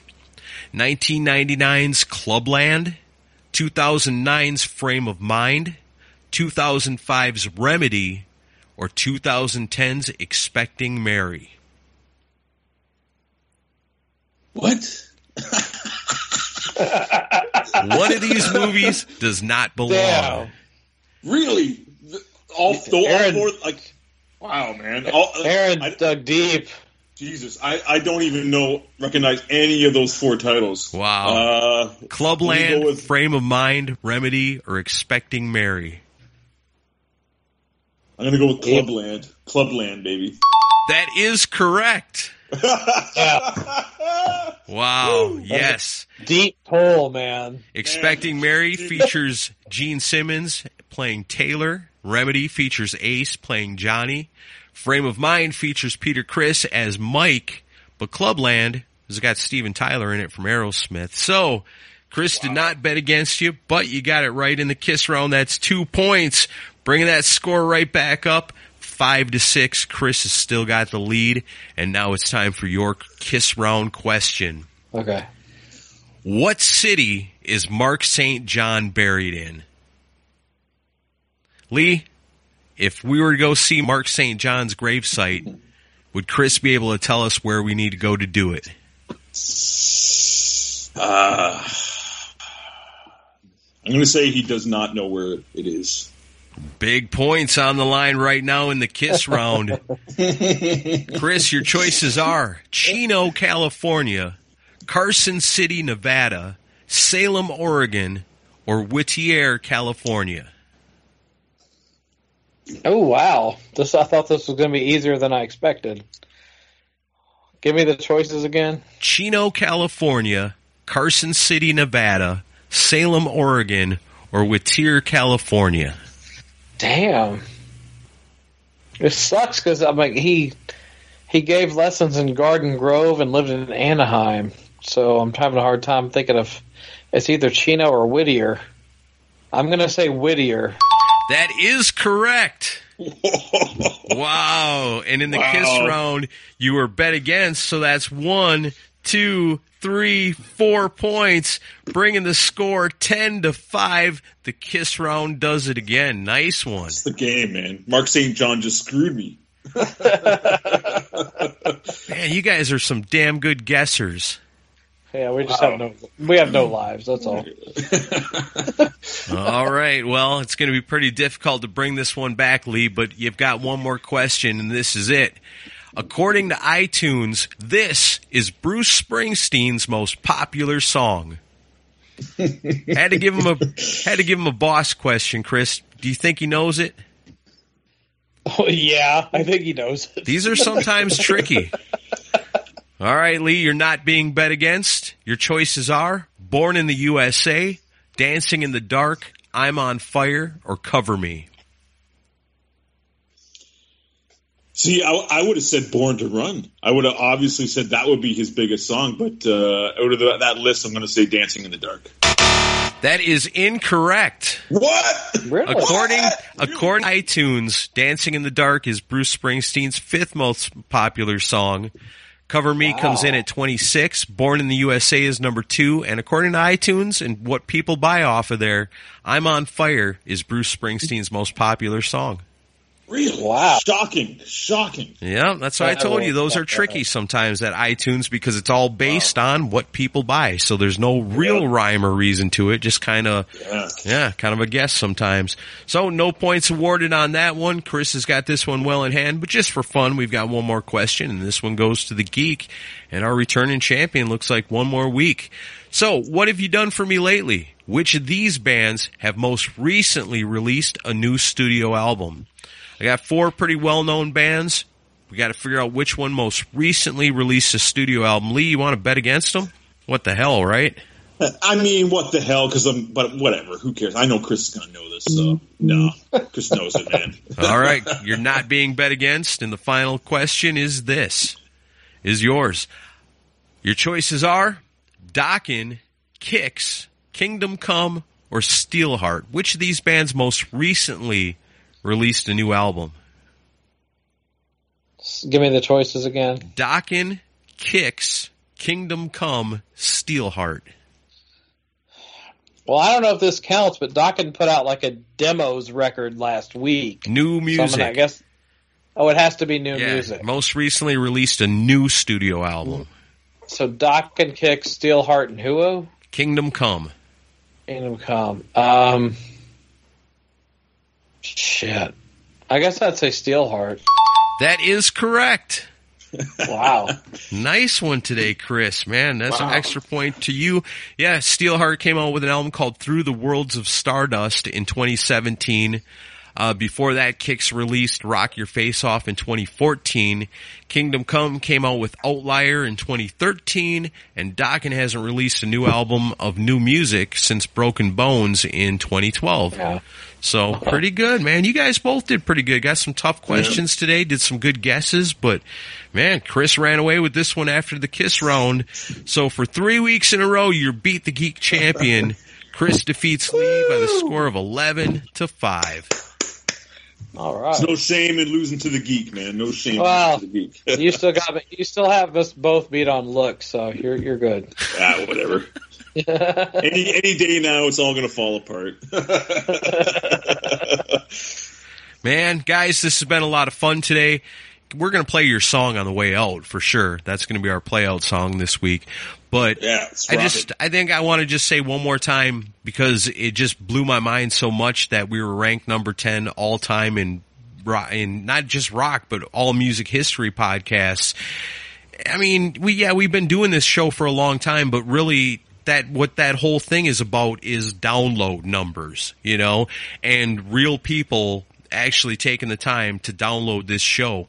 And so many people have done that over the years. So this is more, I feel like an accomplishment for our listeners than it is actually for us because the listeners are the ones that download this show and have lifted us to be included. I mean, there's no other hard rock and metal shows on the list above us, but it makes me and I know it makes Chris feel damn good that a hard rock, and it doesn't matter who it was, if it was us or anybody else, but that a hard rock and metal show actually ranked in the top 10 really means that this music isn't dead and there are enough people out there that give a shit about it that we are keeping it alive to be ranked that high. So thank you for everything you've done. Every time you've downloaded this show, every time you leave a iTunes review or a review anywhere else, you're lifting the show. So thank you to the listeners that have done this for us. And, you know, thank you to all our guests that have been coming on the quarantine sessions and thank you to our guest today, Lee McCormick. Hell yeah, man! Congratulations to you guys. Like I said, I'm a fan, I'm a listener, and I'm a friend of you guys, and I appreciate it.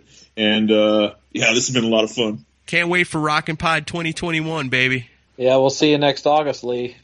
I'll be there for sure, man. This is uh, this is gonna keep the uh, you know the, uh, the the coals burning. I'm gonna miss you guys this summer and the, the trip down to Nashville and Memphis, but uh, we'll make up for it next year for sure.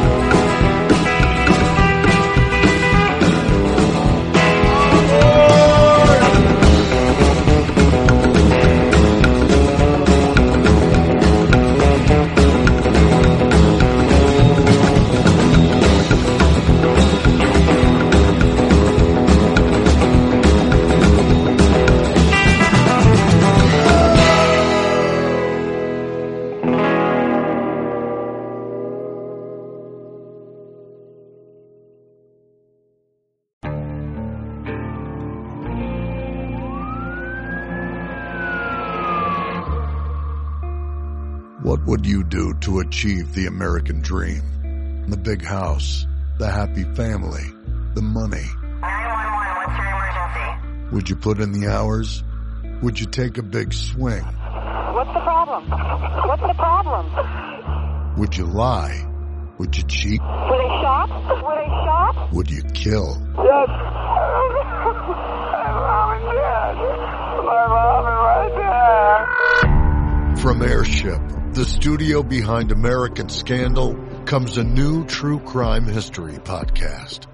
I'm Jeremy Schwartz, and I'll be taking you inside the minds of some of our most notorious felons and outlaws, exploring the dark side of the American dream. In my new show, American Criminal, you'll meet the picture perfect brothers who killed their parents, the thief who stole babies, the crypto king who siphoned off billions, and plenty more.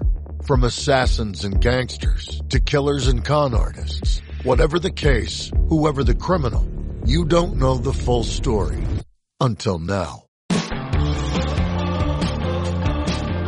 Don't miss the debut season of American Criminal, The Menendez Brothers, beginning February 29th. Listen wherever you get your podcasts, or to get early ad-free access to the entire season first, plus hundreds of other ad-free history podcast episodes, subscribe at IntoHistory.com.